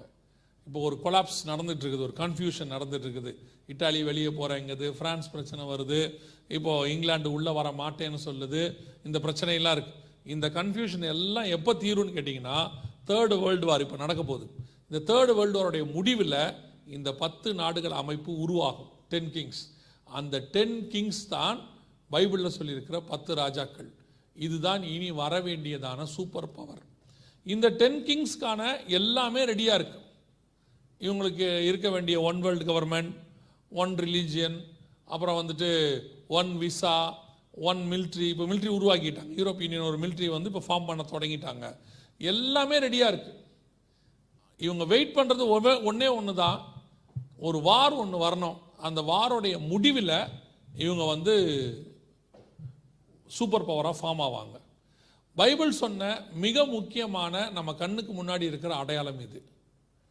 கடைசி நாட்களில் பத்து ராஜாக்கள் வருவாங்க. இதுக்கு முன்னாடி இவங்க ஃபார்ம் ஆனாங்க அப்போ அவங்களுக்கு பேர் வேற இப்போ அவங்க வெளிப்படையாக வெளியே வர தொடங்கிட்டாங்க. இது யோவேல் புஸ்தகத்தில் சொல்லப்பட்டது. இது வரைக்கும் அப்படியே வரிசை கிரமமாக நடந்துக்கிட்டே இருக்கு. கொரோனாவுடைய பாதிப்புக்கு பிறகு எகிப்தரோட உடன்படிக்கைக்கு பிறகு அடுத்து வரக்கூடிய மிக முக்கியமான கவர்மெண்ட் இவங்க தான் உங்களுக்கு தெரியும் நினைக்கிறேன் யூரோப்பியன் யூனியன் டாலருக்கு ஈக்குவலாக மாறிடுச்சு டாலரை ஈக்குவலாக யூரோப்பியன் யூனியன் வந்துருச்சு. அதாவது யூரோ யூரோ வந்துருச்சு. டாலர் வந்தது செவன்டீன் எயிட்டி நைன் அது உலகத்தினுடைய சூப்பர் பவராக வந்தது நைன்டீன் தேர்ட்டி ஒன் அது வந்து வர்றதுக்கு கிட்டத்தட்ட எத்தனையோ நூறு வருஷம் ஆச்சு. ஆனால் யூரோ வந்தது டூ தௌசண்டில் இன்றைக்கி வேர்ல்டுடைய மதிப்பில் நம்பர் ஒன் இடத்துக்கு யூரோ இருபத்தி ரெண்டு வருஷத்தில் வந்துருச்சு. அதே இடத்துக்கு அமெரிக்கா வருவதற்கு கிட்டத்தட்ட நூற்றி இருபது வருஷத்துக்கு மேலே ஆச்சு. எதுக்கு சொல்கிறேன் மிக வேகமாக. நீங்கள் பார்த்தீங்கன்னா அதில் நான் கண்ட மிருகம் சிறுத்தையை போல் இருந்தது. நீங்கள் வாசிச்சீங்க இல்லையா? இங்கிலீஷில் வந்து சீட்டான்னு இருக்கும் இல்லைனா வந்துட்டு லெப்பர்ட்னு இருக்கும். சிறுத்தையோடைய ஸ்பெஷாலிட்டியே என்னன்னு கேட்டிங்கன்னா ஸ்பீடு மிக வேகமாக மிக வேகமாக. வெளிப்படுத்தல் பதிமூணு ரெண்டு நான் சொல்கிறேன் மிக வேகமாக உலகத்தை தங்கள் கண்ட்ரோலுக்கு கீழே கொண்டு வந்தாங்க. இப்போ எக்கானமி இவங்க கண்ட்ரோலுக்கு போக போகுது. வேர்ல்டு எக்கானமி இவங்க கண்ட்ரோலுக்கு போயிடும். அதுக்கப்புறம் வார்லையும் வேர்ல்டுடைய மொத்த பவரும் சூப்பர் பவராக இவங்க மாறிடுவாங்க. கர்த்தர் சொன்ன கடவாய்ப்பற்கள் சிங்கத்தின் கடவாய்ப்பற்களுக்குரிய அந்த கவர்மெண்ட் இப்போ ரெடியாக இருக்குது. இவங்க எதுக்காக வெயிட் பண்ணுறாங்கன்னா இந்த வார்க்காக தான் வெயிட் பண்ணுறாங்க ஏன்னா ஃபஸ்ட்டு வேர்ல்டு வார் முடியும் போது England super power second world war முடியும் போது அமெரிக்கா சூப்பர் பவர் இந்த தேர்ட் வேர்ல்டு வார் முடியும் போது யூரோப்பியன் யூனியன் சூப்பர் பவராக மாறும். கர்த்தர் சொன்ன தீர்க்க தரிசனத்தினுடைய நாடு ரெடியாக இருக்குது. சரி மிக தெரியா எழும்பி வந்து ரெடியாக இருக்குது. இதெல்லாம் நமக்கு அடையாளம். இதெல்லாம் பைபிளில் சொன்னது தான் இவ்வளோத்தையும் ஆண்டவர் நம்ம கையில் தான் எழுதி கொடுத்துருக்கிறாரு. நம்ம இந்த இந்த வியூக்கு போல அதான் இன்னைக்கு ஆண்டவர் உங்களுக்கு சொல்லி கொடுக்குறாரு. தெரிஞ்சுக்கோங்க கண்களுக்கு முன்பாக கடைசி சாம்ராஜ்யம் எழும்பி நிற்கிறது. இவங்க எப்போ வேணாலும் ஆளுகை செய்வாங்க. இதனுடைய தலைவராக தான் ஆன்டி கிரைஸ்ட்னு சொல்லக்கூடிய கடைசி ராஜா வருவான். அவன் வருவதற்கு முன்பதாக தான் உங்களையும் என்னையும் மீட்க வருவேன் என்று இயேசு வாக்குத்தத்தம் பண்ணி இருக்கிறார் அல்லேலூயா அப்போ இயேசு சொன்ன அந்த கடைசி ராஜா வருகிறதுக்கான கவர்மெண்ட் ரெடி ஆயிடுச்சு இந்த ராஜா எழும்புறதுக்கு முன்னாடி அவனை ஆர்டன் பண்ணுறதுக்கு முன்னாடி ஆண்டவர் நம்மை மீட்கும்படி வரப்போகிறார். அப்படின்னா நமக்கு எவ்வளோ ஷார்ட் டைம் இருக்குது பாருங்க. இதுதான் சொல்கிறேன் நம்ம எந்த இடத்துல இருக்கிறோன்றத சொல்கிறேன் இது எல்லாமே இயேசு வரும்போது வசனம் சொல்லுது. காலம் நிறைவேறின போது அவர் வந்தார். ஆனால் காலம் நிறைவேறுச்சுன்னு யாருக்கு தெரில ஜனங்களுக்கு தெரில சர்ச்சுக்கு தெரில அன்னைக்கு. உள்ள இஸ்ரேவேல் சபைக்கு தெரில அதே மாதிரி தான் இப்போவும் காலம் நிறைவேறிக்கிட்டே இருக்குது. ஆனால் அது நமக்கு தெரிய மாட்டேங்குது. அவ்வளோதான் வித்தியாசம். இவைகள் சம்பவித்துட்டு இருக்கும் போதே மிக முக்கியமான ஒரு விஷயம் நடக்கும். வசனம் சொல்லுது யோவேல் புஸ்தகம் ஒன்றாம் அதிகாரம் பதினஞ்சாவது வசனத்தில். வாசிங்க யோவேல் ஒன்று பதினஞ்சு. அந்த நாளின் நிமித் அந்த நாளின் நிமித்தம் ஐயோ ஆ. கர்த்தருடைய நாள் சமீபமாய் இருக்கிறது. அது சங்காரம் போல சர்வ வல்லவரிடத்திலிருந்து வருகிறது. இந்த அந்த நாளின் நிமித்தம் ஐயோ கர்த்தருடைய நாள் சமீபமாய் இருக்கிறது. இரண்டாம் அதிகாரம் ஒன்றாம் வசனம். ஆ. ம்.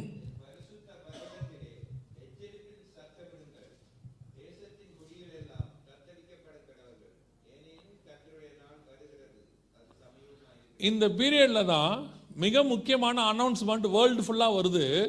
என்னன்னு கேட்டால் கர்த்தருடைய நாள் சமீபமாக இருக்கிறது கர்த்தருடைய நாள் சமீபம். கர்த்தருடைய நாள் சமீபம். நீங்கள் அந்த யோவேல் புஸ்தகத்தில் பார்த்தீங்கன்னா மூணு நாலு இடத்துல திருப்பி திருப்பி ஆண்டவர் சொல்வார் கர்த்தருடைய நாள் சமீபம். ஓசியா புஸ்தகம் ஃபுல்லாக அப்படி இருக்காது. யோவேலில் தான் அப்படி இருக்கும். அப்படி அர்த்தம் என்னென்னா இதெல்லாம் சம்பவிக்கும் போது கர்த்தருடைய நாள் எப்படி இருக்குது? சமீபமாக இருக்கிறது. நாம் ஆயத்தப்படணும்னு அர்த்தம்.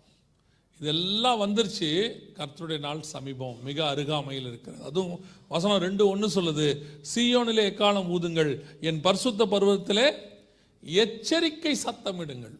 இன்னைக்கு இந்த எச்சரிக்கை சத்தமிட்டா தான் பிடிக்க மாட்டேங்குது. எல்லாரும் இந்த சத்தத்தை விரும்புறதில்லை. எச்சரிக்கை சத்தமிட்டா எதுக்கு எச்சரிக்கை சத்தமிடணும்? ஏன் வரார் வராருன்னு சொல்லணும்? ஏன் இந்த மாதிரி சம்பவங்கள் நடக்கிறதெல்லாம் சொல்லணும்? ஜனங்களை ஏன் பயமுறுத்தணும்? இதுக்கு பேர் பயமுறுத்தல் இல்லை. இப்போ இவ்வளவும் வசனத்தில் இருக்கு. அது நடக்குதுன்னு மட்டும்தான் நம்ம எடுத்து சொல்கிறோம் இவ்வளோ வசனமோ பைபிளில் இருக்கு. அது நடக்குதுன்னு சொன்னால் இவங்களுக்கு பயம் வந்துடுது. ஏன் பயப்படணும்? யார் பயப்படுவா? எக்ஸாமினேஷனில் டைம் டேபிள் அனௌன்ஸ் பண்ணணும்னு பண்ணுவாங்க. நீங்கள் பார்த்துருப்பீங்க. நீங்கள் படிக்கும் போதெல்லாம் அந்த இயர் எண்டு ஆகும்போது உங்களுக்கு என்ன செய்வாங்க? ஒரு டைம் டேபிள் கொடுப்பாங்க. இந்த மார்ச் மாதம் எக்ஸாம் வருது ஏப்ரலில் எக்ஸாம் வருதுன்னு எக்ஸாமினேஷன் டேட் அனௌன்ஸ் பண்ணுவாங்க. இந்த டேட் அனௌன்ஸ் பண்ண யார் பயப்படுவா? படிக்காதவன் பயப்படுவான். ஆனால் நல்லா படித்தவன் அந்த டேட்டுக்காக என்ன பண்ணுவான்? வெயிட் பண்ணிகிட்டே இருப்பான். ஏன்னா அவன் ப்ரமோஷனுக்கு வெயிட் பண்ணுறவன் எப்பயாவது அந்த டேட்டை கொடுத்தோன்னே எக்ஸாம் வந்துருச்சு. டக்குன்னு முடிச்சு விட்டு நம்ம அடுத்த கிளாஸுக்கு போகலான்னு அவன் எக்ஸ்பெக்ட் பண்ணிகிட்டே இருப்பான். சிலர்லாம் பார்த்தீங்கன்னா நெக்ஸ்ட் இயர் புக்கை இப்போவே வாங்கி வச்சுருப்பான் கையில். லீவில் படிக்கிறதுக்கு வாங்கி வச்சுருப்பான். ஏன்னா இவன் நெக்ஸ்ட் இயர் ப்ரொமோஷனுக்கு வெயிட் பண்ணுறவன் யார் பயப்படுவா? அது சொன்ன உடனே என்ன அதுக்குள்ளே எக்ஸாம் வந்துருச்சும்பான் என்ன இப்போ தான் ஆஃப் இயர்லி எழுதுன மாதிரி இருக்குது அதுக்குள்ளேயே ஃபைனல் எக்ஸாமா அப்படிம்பா. யார் பயப்படுவா? படிக்காதவன். அதே மாதிரி தான் இயேசு வராரும் போது யார் பயப்படுவா? ஆயத்தம் இல்லாதவன். நம்ம ரெடியாக இருக்கிறோம். வந்தால் போகிறதுக்கு ரெடியாக இருக்கிறோம். ரெடியாக இருக்கிறவன் ஏன் பயப்படணும்? அவன் சந்தோஷம் தானே படணும். இத்தனை வருஷம் இவங்களோட இருந்ததுக்கு பேசாமல் போகலாம் இல்லை பவுல் அப்படித்தான் சொல்கிறாரு நான் போகிறது எனக்கு ஆசையாக இருக்குது. நான் இருக்கிறது உங்களுக்கு பிரயோஜனமாக இருக்கும். அதனால் இருக்கிறேன். இல்லைன்னா விட்டா நான் போயிடுவேங்கிறாரு. அதுதான் உண்மையான வருகைக்கு காத்திருக்கிறவன் ஆசை. இவங்க நான் தான் சொல்கிறேன் இவங்களோடலாம் இருக்கிறதுக்கு பேசாமல் என்ன செஞ்சிடலாம்? பேரடைஸில் போயிட்டு அந்த கல்லங்கூடயே உட்காந்துக்கலாம் இந்த கல்லைங்களோட உட்காரத்துக்கு பதிலாக அவங்க கூட போய் கூட உட்காந்துக்கலாம் போல பேசாமல் இருக்கு. ஃபாதராவது ஒரு நல்ல பாட்டு பாடினாரு. சங்கீதக்காரன் தாவீதை பார்ப்பேன் பாட சொல்லி கேட்பேன்னு. அதுக்கு வாய்ப்பு இல்லைன்னு வச்சுக்கோங்க. ஏன்னா பரலவத்தில் அப்படி யாரையும் நம்ம என்ன செய்ய முடியாது? பார்க்க முடியாது. அவருடைய ஆசை. க கவிதைக்கு கற்பனை. அதனால் அவர் எழுதுறாரு. அது தப்பு கிடையாது. அவருடைய ஆசை அது. சங்கீதக்காரன் தாவிதை பார்ப்பேன். நாங்கள் யாரையும் பார்க்க முடியாதுன்னு வச்சுக்கோங்க. அது நான் ஒரு சிலர்லாம் சொல்கிறாங்க நான் போய் அவனை பார்த்தேன் இவனை பார்த்தேன்பா எவனையும் பார்க்க முடியாது. இயேசுனாரை தான் பார்க்க முடியும். இல்லையா? வேற யாரையாவது பார்த்தா என்ன அவன் யோசித்து பாருங்கள் சரி ஒருத்தர் தாவிதை பார்க்குறாரு ஒருத்தர் மோசையை பார்க்குறாரு ஒருத்தர் வந்துட்டு ஆபரகாமை பார்க்குறாரு. நீங்கள் போய் உங்கள் அம்மா அப்பா எல்லாரையும் பார்க்கணும். இல்லை? அம்மா அப்பா பார்க்குறத விடுங்க மாமனார் மாமியாரையும் பார்க்கணும். அப்புறம் பரலோகம் எப்படி இருக்கும்? நம்ம ஏதோ இது முடிச்சு போச்சுன்ற சந்தோஷத்தில் தான் அங்கேயே போகிறோம் அங்கே போனாலும் இதே லைஃப்னா அதுக்கு பேசாமல் இங்கேயே இருந்திருக்கலாம். இல்லை பரலோகம் வேற. அப்போ நாம் அங்கே போகிறதுக்கு காத்திருக்கிற கூட்டம். ஏசுநாதர் எப்போ வந்தாலும் என்ன செய்ய போகிறோம் போக போகிறோம் இல்லை இவர் ஏன் வருக வருது வருதுன்னு பயம் ஊத்துறாரு. நீ ஏன் பயப்படுற? சந்தோஷமா இரு. வருக வரப்போகுது நான் போகிறேன்னு சந்தோஷமா இரு. நீ போக மாட்டேன் அதனால தான் பயப்படுற. லேலூயா அதான் வசனம் சொல்லுது. எச்சரிக்கை சத்தம் நீடுங்கள்ங்கிறார் ஆண்டவர். காஷன் கொடு. எல்லாரையும் காஷன் கொடுத்து எச்சரிக்கை பண்ணு அப்படிங்கிறார். அதுதான் இப்போ நடந்துட்டுருக்கு. இப்போ நம்ம மட்டும் இதை செய்யலை. வேர்ல்டு வைடு வருகையை பற்றி எல்லாரும் பேச தொடங்கிட்டாங்க. எல்லா பக்கமும் கத்தர் பேசிக்கிட்டே இருக்கிறாரு. ஆண்டவருடைய வருகை மிக சமீபம். இனி காலம் கண்டிப்பாக செல்லாது. கத்தருக்கு சித்தமானால் நமக்கு தெரியாது. அவர் வரும் நாளாகிலும் நாளிகை ஆகிலும் பிதா ஒருவரை தவிர மற்ற ஒருவனும் அறியான்னு இருக்கு நமக்கு தெரியாது. ஆனால் கத்தருக்கு சித்தமானால் நம்முடைய தலைமுறை அவரை பார்க்க நிறைய வாய்ப்பு இருக்கிறது. இல்லையிலோ ஏன்னா இந்த பவுல் சொல்கிறாரு கிறிஸ்துவுக்குள் மறித்தவர்கள் முதலாவது எழுந்திருப்பார்கள். பின்பு உயிரோடு இருக்கிற நாமும் அவர் ஒரு நம்பிக்கையில் இருக்கிறாரு. நானும் வருகையில் போவேன். அவர் காலத்திலேயே வருகை நடக்கும்னு நினைக்கிறாரு. யோவான் எழுதுறாரு ஒன்று யோவான் ரெண்டு பதினெட்டில் பிள்ளைகளே இது கடைசி காலமாக இருக்கிறது. அந்தி கிறிஸ்து வருகிறான் என்று நீங்கள் கேள்விப்பட்டு இப்பொழுதே அநேக அவர் காலத்திலேயே அவர் எக்ஸ்பெக்ட் பண்ணுறாரு இதுதான் கடைசி காலம்னு. எல்லா காலத்திலும் பரிசுத்தவான்கள் அப்படி தான் காத்திருந்தாங்க. இந்த கடைசி காலத்தில் மட்டும்தான் வர வேணாங்கிற ஒரு குரூப் இருக்குது அதெல்லாம் கடைசி காலம் இல்லை. அவர் வரமாட்டாருன்னு சொல்கிற அளவுக்கு ஒரு குரூப் வந்துருச்சு. நிர்விசானம் துணிகரம். ஆனால் நீங்கள் நானும் அப்படி அல்ல. நாம் அந்த அப்போசரர் காலத்தை போலவே எப்போ வருவீர் இயேசுவே ஏங்கி உள்ளம் உம்மை தேடுதேன்னு சொல்லி காத்திருக்கிற கூட்டத்தில் இருக்கிறது தான் நல்லது. அல்லேலூயா. ஏன்னா இதனிலும் மேன்மையான லைஃப்பை கத்த நமக்கு அங்கே வச்சிருக்கிறாரு. காண்கிறவைகள் அனித்தியமானவைகள் காணாதவைகளோ நித்தியமானவைகள். கடைசியாக ஒரு காரியம். இவ்வளோ விஷயம் சொல்லியிருக்குது. இயேசு வராரு எல்லாம் சொல்கிறோமே சபை எடுத்துக்கொள்ளப்படுதல்னு ஒரு ரகசிய வருகை அப்படின்னு சொல்கிறோமே அதில் நிறைய பேர் கான்ட்ரவர்சி இருக்குது இல்லை அப்படிலாம் ஒன்றும் கிடையாது. சபை எடுத்துக்கொள்ளப்படுதல்லாம் இல்லை. பகிரங்கமாக இயேசு வருவார். நாம் இங்கே தான் இருப்போம். அப்படின்லாம் சொல்கிறாங்க ஆனால் உண்மையிலேயே சபை எடுத்துக்கொள்ளப்படுதலுக்கு புதிய ஏற்பாட்டை விட பழைய ஏற்பாட்டில் நல்ல ரெஃபரன்ஸ் கொடுத்துருக்கிறார் ஆண்டவர். மிகச்சிறந்த ரெஃபரன்ஸ் வாசிங்க நம்ம முடிக்கலாம். அதை வாசிட்டு பார்த்துட்டு முடிக்கலாம். யோவேல் புஸ்தகம் ரெண்டாம் அதிகாரம் பதினாறாவது வசனத்தை வாசிங்க. யோவேல் ரெண்டு பதினாறு. ஜனத்தை கூட்டுங்கள். ஜனத்தை கூட்டுங்கள். சபையை பரிசுத்தப்படுத்துங்கள். சபையை பரிசுத்தப்படுத்துங்கள். முதியோரை சேருங்கள். நல்லா கவனிங்க. ஜனத்தை கூட்டுங்கள் சபையை பரிசுத்தப்படுத்துங்கள் முதியோரை கூட்டுங்கள். பிள்ளைகளையும் பாலுண்கிற குழந்தைகளையும் கூட்டுங்கள். மணவாளன் தன் அறையையும் மணவாளன் தன் அறையையும் மணவாட்டி தன் மறைவையும் விட்டு புறப்படுவார்களாக. இவைகளுக்கு நடுவுல எச்சரிப்பு சத்தத்துக்கு நடுவுல வசனம் சொல்லுது. கர்த்தருடைய நாள் வர்றதுக்கு முன்னாடி வசனம் தெளிவாக சொல்லுது. மணவாளன் தன் அறையையும் மணவாட்டி தன் மறைவையும் விட்டு புறப்படுவார்களாக. நம்ம எல்லாருக்கும் தெரியும் மணவாளன் யாரு? இயேசு கிறிஸ்து. மணவாட்டி யாரு? சபை. புறப்படுவார்களான்னா என்ன அர்த்தம்? இயேசு வருவாருங்கிறது வேற. பகிரங்கமாக வருவார். ஒளியோமலையில் வந்து இறங்குவார். அங்கேருந்து அருமைக்கு தான் யுத்தத்துக்கு போவார். அதுக்கப்புறம் ஆயிட்ட வருஷ அரசாட்சி நடக்கும். இது பகிரங்க வருக. ஆனால் இங்கே வசனம் சொல்லுது மணவாளன் தன் அறையையும் மணவாட்டி தன் மறைவையும் விட்டு புறப்படுவார்களாக. புறப்பட்டு போவாங்கன்னு இருக்கு. எவ்வளவு தெளிவாக வசனம் இருக்குது பாருங்க. சபை எடுத்துக்கொள்ளப்படுதல் மணவாட்டி மேலே போவாங்கிறதுக்கான வசனம் ப்ரூஃப் வருகை இல்லை சபை எடுத்துக்கொள்ளப்படாது சொல்கிறாங்க எவ்வளோ தெளிவாக பழைய ஏற்பாட்டிலே இருக்குது பாருங்க. ஆனால் அதுக்கு முன்னாடி ஒரு இன்ஸ்ட்ரக்ஷன் கொடுக்குறாரு. அதான் ரொம்ப முக்கியம். ஜனத்தை கூட்டுங்கள். ஜனத்தை கூட்டுங்கன்னா அதுக்கு முன்னாடி ஜனம் எப்படி இருந்திருக்குது? ஜனத்தை கூட்டுங்கன்னு ஆண்டவர் சொல்கிறாருன்னா அப்போ அதுக்கு முன்னாடி ஜனம் எப்படி இருந்திருக்கு? கூடப்படாமல் இருந்திருக்கு. அவங்கெல்லாம் சேராமல் இருந்திருக்கிறாங்க. அப்படி இருந்ததுனால தான் கர்த்தர் என்ன சொல்கிறாரு ஜனத்தை இப்போ தான் நம்ம கூடி வந்திருக்கிறோம். நடுவில் கொஞ்ச காலம் எப்படி இருந்தோம்? கூட்டப்படாமல் இருந்தோம். யாரையும் சேர்க்கக்கூடாது எல்லாம் தனித்து இருந்தோம் இப்போ ஆண்டவர் சொல்கிறாரு ஜனத்தெல்லாம் என்ன செய்ய? கூட்டுங்கள். அடுத்து சபையை இப்போ நம்ம எதுக்கு கூடி வந்திருக்கிறோம்? சபை கூடுதல் எப்பவுமே எதுக்காக தெரியுமா? பரிசுத்தமாவதுக்கு தான். கொரோனாவுக்கு அப்புறம் சபை கூடினோடனே நம்ம எல்லாருக்கும் ஒரு எண்ணம் இருந்துச்சு. நம்ம எல்லாருக்கும் இல்லை பொதுவாக ஒரு எண்ணம் இருந்துச்சு. என்னன்னா ரெண்டு வருஷம் சரியாக சர்ச்சு கூடலை.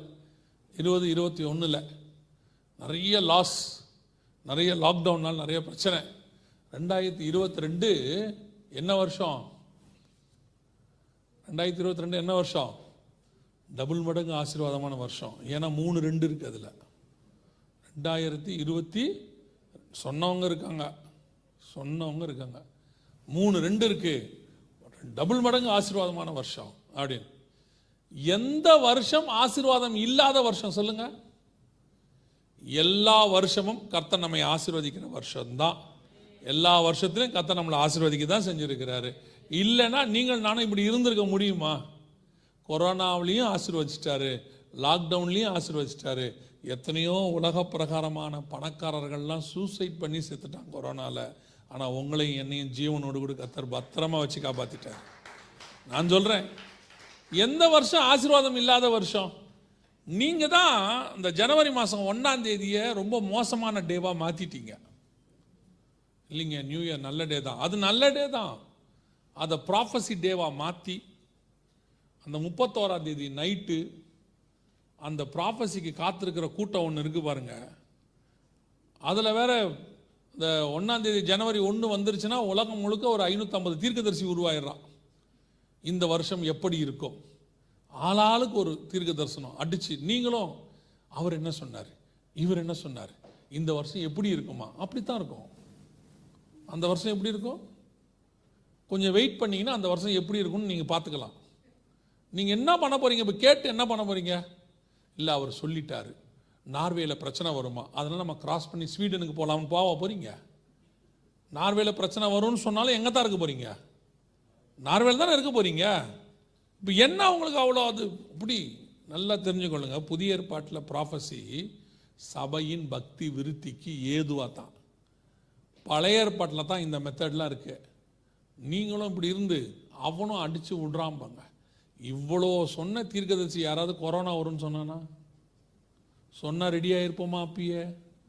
கொஞ்சம் லாக்டவுன் வந்து ரெண்டு மாதம் நீங்களாம் திண்டாடுவீங்கன்னு சொல்லியிருந்தா முன்னாடியே நம்ம ரெடியாக இருக்க மாட்டோமா? நீங்களும் நான் சொல்கிறேன் இந்த மாதிரி தீர்க்கதரிசிலாம் வர்றதுக்கு யார் காரணம்? நீங்கள் தான் காரணம். உங்ககிட்ட கர்த்தர் பேசுறதுக்கு ஆயிரம் வழி இருக்குது உங்ககிட்ட ஆண்டவர் பேசுறதுக்கு ஆயிரம் வழி இருக்கு. நல்லா ஜாம் பண்ணீங்கன்னா கத்த நேரடியாகவே பேசுவார். புரியுதா? இல்லை ஒழுங்காக பைபிள் வாசித்தீங்கன்னா வசனத்தின் வழியாக பேசுவார். இல்லை ரெண்டும் இல்லை ஒழுங்காக சர்ச்சுக்கு வந்தீங்கன்னா இங்கிருந்து ஆவியானவர் உங்ககிட்ட பேசுவார். இல்லை ஒழுங்காவது சர்ச்சில் படுத்து தூங்குனீங்கன்னா சொப்பனத்திலேயாவது ஆண்டவர் பேசுவார். எப்படியாவது ஆண்டவர் உங்ககிட்ட என்ன செய்வார்? பேசுவார். நீங்கள் தேடி போறியா? ஒரு தீர்க்கதரிசியை தேடி போய் அவர்கிட்ட காசையும் கொடுத்து ஆண்டவர் என்னை பற்றி என்ன சொல்கிறாரு உன்னை பற்றி எதுக்கு அவர்கிட்ட சொல்லணும்? நீங்கள் முழங்கால் போட்டால் உங்ககிட்டயே சொல்ல போகிறாரு அதுவும் நீங்கள் இருக்கீங்க பாருங்க. என்ன சொல்லணுங்கிறதையும் முடிவு பண்ணிக்கிட்டு நீங்களே போவீங்க மனசில். நம்ம போகிறோம் நம்ம நினச்சதையே அவர் சொல்லணும். ஒருவேளை உண்மையான தீர்க்கதரிசியாக இருந்து நீ பதினாறு வயசில் என்ன பண்ண? பதினெட்டு வயசில் யாரை ஏமாத்தின? இருபது வயசில் எங்கே திருடின? சொன்னால் ஒத்துப்பீங்களா? அதையும் ஒத்துக்க மாட்டீங்க. நீங்கள் என்ன நினைக்கிறீங்களோ அதை சொல்லணும். அப்படி அவர் சொல்லிட்டார்னா பவர் உள்ளவர். சொல்லலைன்னா அவருக்கு பவரே இல்லை. ஏன்னா அவர் வந்து எலக்ட்ரிசிட்டி போர்டு வச்சு நடத்திக்கிட்டு இருக்கிறார். ஒரு நல்ல ஊழியக்காரனை கெடுக்கிறதே யார் தெரியுமா? பாதி விசுவாசிகள் தான். ஆறு மாதம் வயிற்றில் குழந்தை இருக்குன்னா இன்னும் மூணு மாதத்தில் பிறக்க போகுது. அதுக்குள்ளே தீர்க்கதரிசிகிட்ட போயிட்டு ஆனா பெண்ணா? யார் பிறக்க போகிறா என்ன வெயிட் பண்ணால் அதுவே தெரியும். இப்போ நீ மூணு மாதத்துக்குள்ளே தெரிஞ்சு என்ன பண்ண போகிறீங்க பிடிக்கலன்னா மாத்தவா போறியா? எக்ஸ்சேஞ்ச் ஆஃபரில் ஒன்றும் கிடையாது தானே? அதில் ஒரு சிலர் எங்கிட்ட சொன்னாங்க இல்லை பேர் செலக்ட் பண்ணுறதுக்காக காமனாக ஒரு பேர் செலக்ட் பண்ணி வச்சுக்கோங்க. ஜோசப்னு வச்சுக்கோங்க. ஆணாக இருந்தால் ஜோசப்னே வச்சுருங்க. பெண்ணாக பிறந்துச்சா ஜோசஃபின்னு மாற்றிக்குங்க இல்லை ஜோனான்னு வச்சுக்கோங்க. பெண் பிறந்துச்சுன்னா ஜொஹானான்னு மாற்றிக்கோங்க இது ஒரு பெரிய விஷயமா. இதுக்கு போய் தீர்க்கதரிசியை பார்த்து அவரை காசை கட்டி அவர் பாவம் அவர் எதையாவது ஒன்று சொல்லி ஆகணுமே. இல்லைன்னா அவர் அவருடைய பொழப்பை கெடுத்து விடுவிய இப்போ எங்கிட்ட ஒரு அம்மா வந்து ஒருத்தர் ஃபோன் பண்ணாங்க ஃபோனில் ஃபோன் பண்ணி பாஸ்டர் நீங்கள் ஜோம் பண்ணுங்கள் ஆண்டவர் என்ன சொல்கிறாரு சொல்லுங்கன்னாங்க. ஆண்டவர் உங்ககிட்ட ஒன்று சொல்ல சொல்கிறாருன்னு என்ன உங்களை ஜோம் பண்ண சொல்கிறாருன்னு சொன்னேன். இன்னும் இப்படி சொல்கிறீங்க வேறு எப்படி சொல்லணும்? குறியா சொல்லிகிட்டு இருக்கோம் உட்காந்து கவனிச்சுக்கொள்ளுங்க. சபை என்பது பரிசுத்தப்படுத்துவதற்கான ஒரு இடம். இப்போ அதுக்கு தான் ஆண்டவர் கூட்டியிருக்கிறாரு. இழந்து போனவைகளை நூறு அத்தனையாய் பெற்றுக்கொள்வாய். ஆயிரம் மடங்கு கிடைக்கும். அதெல்லாம் கத்தன் நியமித்தா தானாக கிடைக்கும். லேலூயா திருப்பியும் சொல்கிறேன் சபை பரிசுத்தமாகிற இடம். நீங்கள் வரும்போது உங்களுடைய எதிர்பார்ப்பே எப்படி இருக்குது தெரியுமா? அங்கே போகும்போது ஆவியானவர் என்கிட்ட இதை பற்றி பேசணும். எதை பற்றி பேசணும்? அதுவும் நீங்களே டிசைட் பண்ணிப்பீங்க. இப்போ என்னன்னா ஆவியானவருக்கு நீங்களே கண்ட்ரோல் பண்ணுறீங்க ஆவியானவர் இதை பேசுங்க இப்போது இல்லை அவ்வளோத்தான் நான் ஒரு கிராமத்துக்கு போயிருந்தேன். ஒரு அம்மா ஏஞ்சி சொன்னாங்க ஆவியானவர் எனக்கு நாற்பது நாளைக்குள்ள பதில் தரணும். இல்லைன்னா அந்த சர்ச்சுக்கே வரமாட்டேன்னு. நான் நினச்சேன் ஆவியானவர் தப்பிச்சிட்டாரு. பேசலாம் அந்த அம்மா வராது பாருங்க. ஆவியானவருக்கே இவங்க கண்ட்ரோல் கொடுக்கறது. கவனிச்சுக்கொள்ளுங்க. ஆண்டவர் திருப்பி நம்மளை கூட்டி வர பண்ணியிருக்கிறது பரிசுத்தம் அடைவதற்கு திருப்பி திருப்பி ஆண்டவர்கிட்ட உலக பிரகாரமாக போய் நிற்காதிய நீங்கள் நாம் கரெக்டாக இருந்தோம்னா எல்லாம் சரியாக நடக்கும். அலையலூயா இப்போ ஆண் வசனம் சொல்லுது மணவாளன் தன் அறையையும் மணவாட்டி தன் மறைவையும் விட்டு புறப்படுவார்களாக. மணவாட்டியோட மறைவு எது? உன்னத பாட்டு ரெண்டு சொல்லுது கண்மலையின் வெடிப்புகளிலும் சிகரங்களின் மறைவிடங்களிலும் தங்கியிருக்கிற என் புறாவே உன் முகரூபத்தை காண்பி. மணவாட்டி கண்மலையின் வெடிப்பிலே தங்கியிருக்கிறவள். கர்த்தர் மணவாட்டியை அழைக்கும்படி இந்த காலகட்டத்தில் தான் வருவார். இப்போ அதற்கான ப்ரூஃப் யோவேல் ரெண்டு பதினாறில் இருக்கு. இனி நடக்கிற சம்பவங்கள் எல்லாம் முடிவு பரியந்தம் நாசத்திற்கென்று நியமிக்கப்பட்டிருக்குன்னு பைபிள் சொல்லுது. அதுதான் உலக பிரகாரமாக நடக்கும். ஆனால் உங்களையும் என்னையும் பறந்து காக்கிற பட்சியைப் போல நம்முடைய ஆண்டவர் மீட்டு கொண்டு மேலே போக போகிறார். லேலூயா எந்த சபை எடுத்துக்கொள்ளப்படும் தெரியுமா? கண்மலையின் வெடிப்பிலே தங்கி இருக்கிற சபை தான் எடுத்துக்கொள்ளப்படும். புரியுதுங்களா? நாம் இன்னைக்கு சபைனா நிறைய பேருடைய வியூ பெருசாக இருக்கணும் மெகா சர்ச்சு ஜெய்ஜாண்டிக்காக இருக்கணும். சில பேருக்கு அது ஒரு நான் இந்த சர்ச்சில் மெம்பருங்கிறதுலே அவங்களுக்கு என்ன இருக்குது? ஒரு பெருமை இருக்குது. அந்த சர்ச்சுங்க நான் அந்த அந்த சர்ச்சு சொல்லும் போதே அவங்களுக்கு ஒரு பெருமை. நாம் எந்த சர்ச்சில் இருக்கிறோன்றதே முக்கியம் இல்லை. எப்படி இருக்கிறோன்றது தான் முக்கியம். புரியுதா நான் சொல்லுவேன் பெயர் கிறிஸ்தவ சபைன்னு சொல்கிற சபைகளில் கூட கர்த்தருக்கு பிரியமானவர்கள் தங்கி இருக்கிறார்கள் அங்கிருந்தும் சில புறாக்கள் பறந்து மேலே வரும். பாபினோனிலும் பாபிலோனிலும் கர்த்தருக்கு பிரியமாய் செய்த தானியல் உண்டு. எருசலேமிலும் கர்த்தருக்கு பிரியமில்லாதை செய்த ராஜாக்கள் உண்டு. அதனால் நாம் எங்கே இருக்கிறோன்றதில் எப்படி இருக்கிறோன்றது தான் முக்கியம்.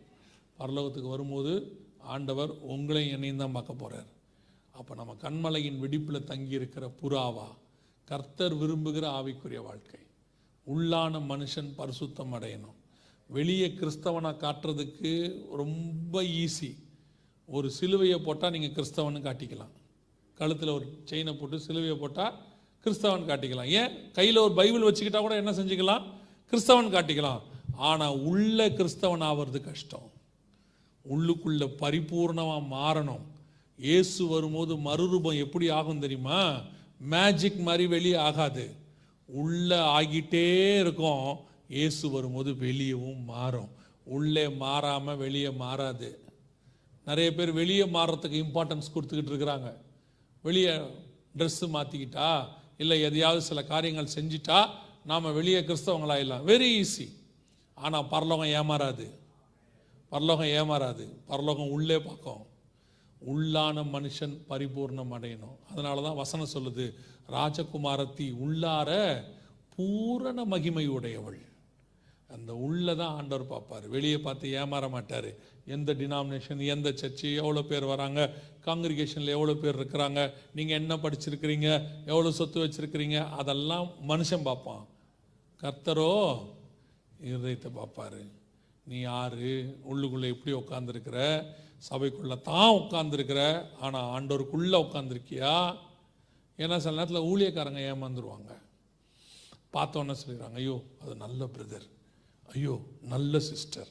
அப்படின்னு ஆண்டவர் சொல்வார் அவன் யூதாஸு பன்னெண்டு பேரும் உட்காந்துருந்தான் ஒருத்தனாவது யூதாஸை சஸ்பெக்ட் பண்ணாங்களா பார்த்தீங்களா அத்தனை பேர் யாரை கேட்டான்? நானா நானான்னு அவனை தானே கேட்டுக்கிட்டான். எவனாவது யூதாஸை கேட்டானா இவனா ஆண்டவரேன்னு? அப்போ அவன் எவ்வளோ நல்லவன் பாருங்கள் வெளியே. ஒருத்தனுக்காவது அவன் மேலே சந்தேகம் வந்துச்சா? ஒருத்தனுக்கு கூட சந்தேகம் வரல. சந்தேகப்படுறதுக்குன்னே இருக்கிற தோமாக்கு கூட சந்தேகம் வரல. ஆண்டவரே யாருன்னு கேட்கல. எல்லாரும் நானா நானும் தான் கேட்டான். இன்னைக்கு அங்கே பதினோரு சீஷன் ஒரு யூதாசு.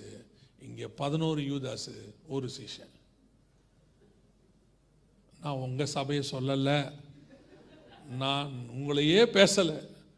நான் பேசுறது எல்லாம் ஐரோப்பாவுக்கு வெளியே. சரியா? அந்த ஒருத்தன் தான் போவான். அந்த ஒருத்தன் நம்மளாங்கிறத மட்டும் பார்த்துக்கணும். ஒவ்வொரு நாளும் சுய பரிசோதனை பண்ணிக்கணும்.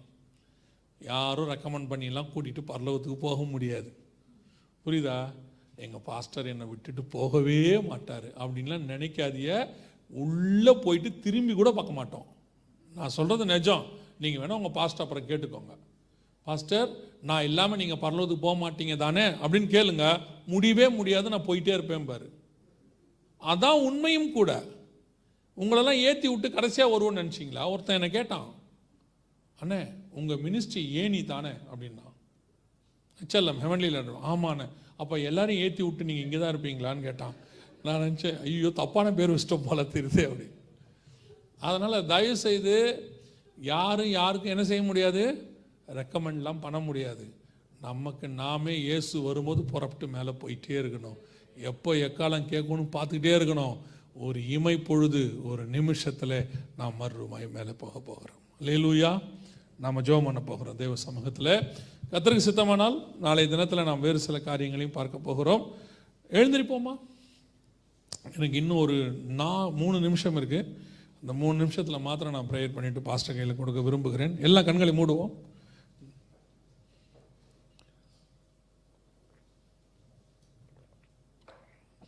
எல்லா கண்களை மூடுவோம். இந்த ரெண்டு நிமிஷம் மாத்திரம் உங்களை நீங்கள் ஆராய்ந்து பாருங்கள் ஒன்று குருந்தியர் பதினொன்று சொல்லுது நம்மை நாமே நிதானத்தை அறிந்தோமானால் நாம் நியாயம் தீர்க்கப்படும். வேறு யாரும் உங்களை பற்றி எதுவும் சொல்ல வேணாம். யாரும் இங்கேருந்து தீர்க்க தரிசனம்லாம் சொல்ல போகிறதும் கிடையாது. நீங்கள் யாருன்னு உங்களுக்கு தெரியும். நீங்கள் யாருன்னு உங்களுக்குள்ள இருக்கிற ஆவியானவருக்கு தெரியும். எது நீங்கள் வருகையில் போவதுக்கு தடையாக இருக்குதுன்னு பாருங்கள் உங்கள் ஆவி ஆத்மா சரீரத்தை தேவ சமூகத்தில் ஒப்பு கொடுங்க. கண்களின் இச்சை ஜீவனத்தின் பெருமை மாம்சத்தின் இச்சை எல்லாத்தையும் ஒப்பு கொடுங்க. ஆண்டவரே எது தடையாக இருக்குது? நீங்கள் வந்து நிற்கும் போது நான் நல்ல மனவாட்டியா கற்புள்ள கன்னிகையா கரை திரையற்ற சபையா தீட்டுள்ளதும் அருவருப்பையும் பொய்யையும் நடப்பிக்கிறதும் ஆகிய ஒன்றும் அதில் பிரவேசிக்காதுன்னு சொல்லப்பட்ட ஒரு சபையா? கர்த்தருக்கு முன்பாக நிற்கிற ஒரு சபையா நான் மாறணும்னு சொல்லுங்க. ஆண்டவர்கிட்ட அதுக்காக ஜெபம் பண்ணுங்க. அதுதான் ரொம்ப முக்கியம். நாம் ஆண்டவர் இந்த பூமியில் நம்மளை ஆசீர்வாதமாக தான் வச்சிருக்கிறார். இந்த உலகத்தில் இருக்கிற எத்தனையோ நாடுகளில் இருக்கிற கஷ்டப்படுற ஜனங்களை பார்க்கும்போது கர்த்தர் உங்களையும் என்னையும் ரொம்ப நல்லா வச்சிருக்கிறார். மூணு வேளை ஆகாரம் கிடைக்காத எத்தனையோ ஜனங்க இருக்கிறாங்க. தங்கி தாபரிக்க இடம் இல்லாமல் டென்ட்ல இருக்கிறவங்க எத்தனையோ பேர் இருக்கிறாங்க. எத்தனையோ பேர் இதே நேரத்தில் அகதியாக ஓடிக்கிட்டு இருக்கிறாங்க. எத்தனையோ பேர் தங்கள் பிள்ளைகளை விட்டு விட்டு அந்த பிள்ளைகளை யுத்தத்தில் பறி கொடுத்துட்டு எங்கெங்கேயோ நின்றுட்டு இருக்கிறாங்க. எத்தனையோ பேர் ஹாஸ்பிட்டலில் இருக்கிறாங்க. எத்தனையோ பேர் சிறைச்சாலையில் இருக்கிறாங்க. ஆனால் உங்களையும் என்னையும் குடும்பமாக ஆசீர்வாதமாக நல்ல வசதியோட ஆண்டவர் உங்களை உட்கார வச்சிருக்கிறாரு. இந்த தேவன் உங்ககிட்ட கேட்கறதெல்லாம் ஒன்றே ஒன்று தான் நான் வரும்போது எனக்கு முன்பாக நீ நிற்க பாத்திரவானாக இருக்கும்படி. மனுஷகுமாரன் வரும்போது அவருக்கு முன்பாக நிற்க பாத்திரவான்களாக இருக்கும்படி. விழித்திருந்து ஜெபம் பண்ணுங்கன்னு பைபிள் சொல்லுது. அவர் உங்ககிட்ட எதிர்பார்க்கறதெல்லாம் ஒன்றே ஒன்று தான் உங்களை ஒப்பு கொடுங்க தேவ சமூகத்தில். நாம் ஜபிக்க போகிறோம். ஆண்டவர் உங்களோடு கூட இடைப்பட்டு ஆனால் நான் இந்த வருகையில் போகணும். கைவிடப்பட்ட கூட்டத்தில் நானும் என் குடும்பமும் இருக்கக்கூடாது. அந்த தீர்மானத்தோடு நம்ம ஜெபம் பண்ண போகிறோம் கரங்களை ஆண்டவருக்கு நேராக உயர்த்தி. எங்கள் சர்வ வல்லமை உள்ள ஆண்டவரே எங்கள் தகப்பனே அருமையான நேரத்திற்காக உமக்கு ஸ்தோத்திரம். நீர் வரும்போது அப்பா ஆண்டவரே நாங்கள் அந்த நிமிஷத்தை தவற விடாத கூட்டமாக தவற விடாத சபையாக சந்திக்கிற கூட்டமாக நாங்கள் இருக்கட்டும் ஆண்டவரே. மகிமையுள்ள கரத்தில் எங்களை தாழ்த்துகிறோம் அப்பா. ஆண்டவரே இங்கே இருக்கிறவங்கள் மாத்திரம் அல்ல ஆண்டவரே. இதோ இணையத்தின் வழியாக பார்த்து கொண்டிருக்கிற ஜெபித்து கொண்டிருக்கிற ஒவ்வொருத்தருக்காக நாங்கள் ஜெபிக்கிறோம். நீர் எங்களுக்கு நியமித்த அந்த டெஸ்டினேஷனை நாங்கள் தவற விட்டுறவே கூடாது தகப்பனே. அதை விட்டுட்ட பிறகு எங்களுக்கு இந்த பூமியில் பிரோஜனமும் இல்லை ஆண்டவரே. நாங்கள் எப்படியாவது அதில் வருகையில் எடுத்துக்கொள்ளப்பட கிருபை பாராட்டும். ஆசிர்வதியும் வழி நடத்தும். எங்கள் ஆண்டவர் இயேசுவின் நாமத்தில் பிதாவே. இந்த செய்தி உங்கள் ஆவிக்குரிய வாழ்க்கைக்கு மிகவும் பிரயோஜனமாக இருந்திருக்கும் என்று நாங்கள் கிறிஸ்துவுக்குள் நம்புகிறோம். நீங்கள் எங்களை பின்தொடர விரும்பினால் இந்த சேனலை சப்ஸ்கிரைப் செய்து கொள்ளுங்கள். தேவன் தாமே உங்களை ஆசிரியப்பாராக ஆமேன்.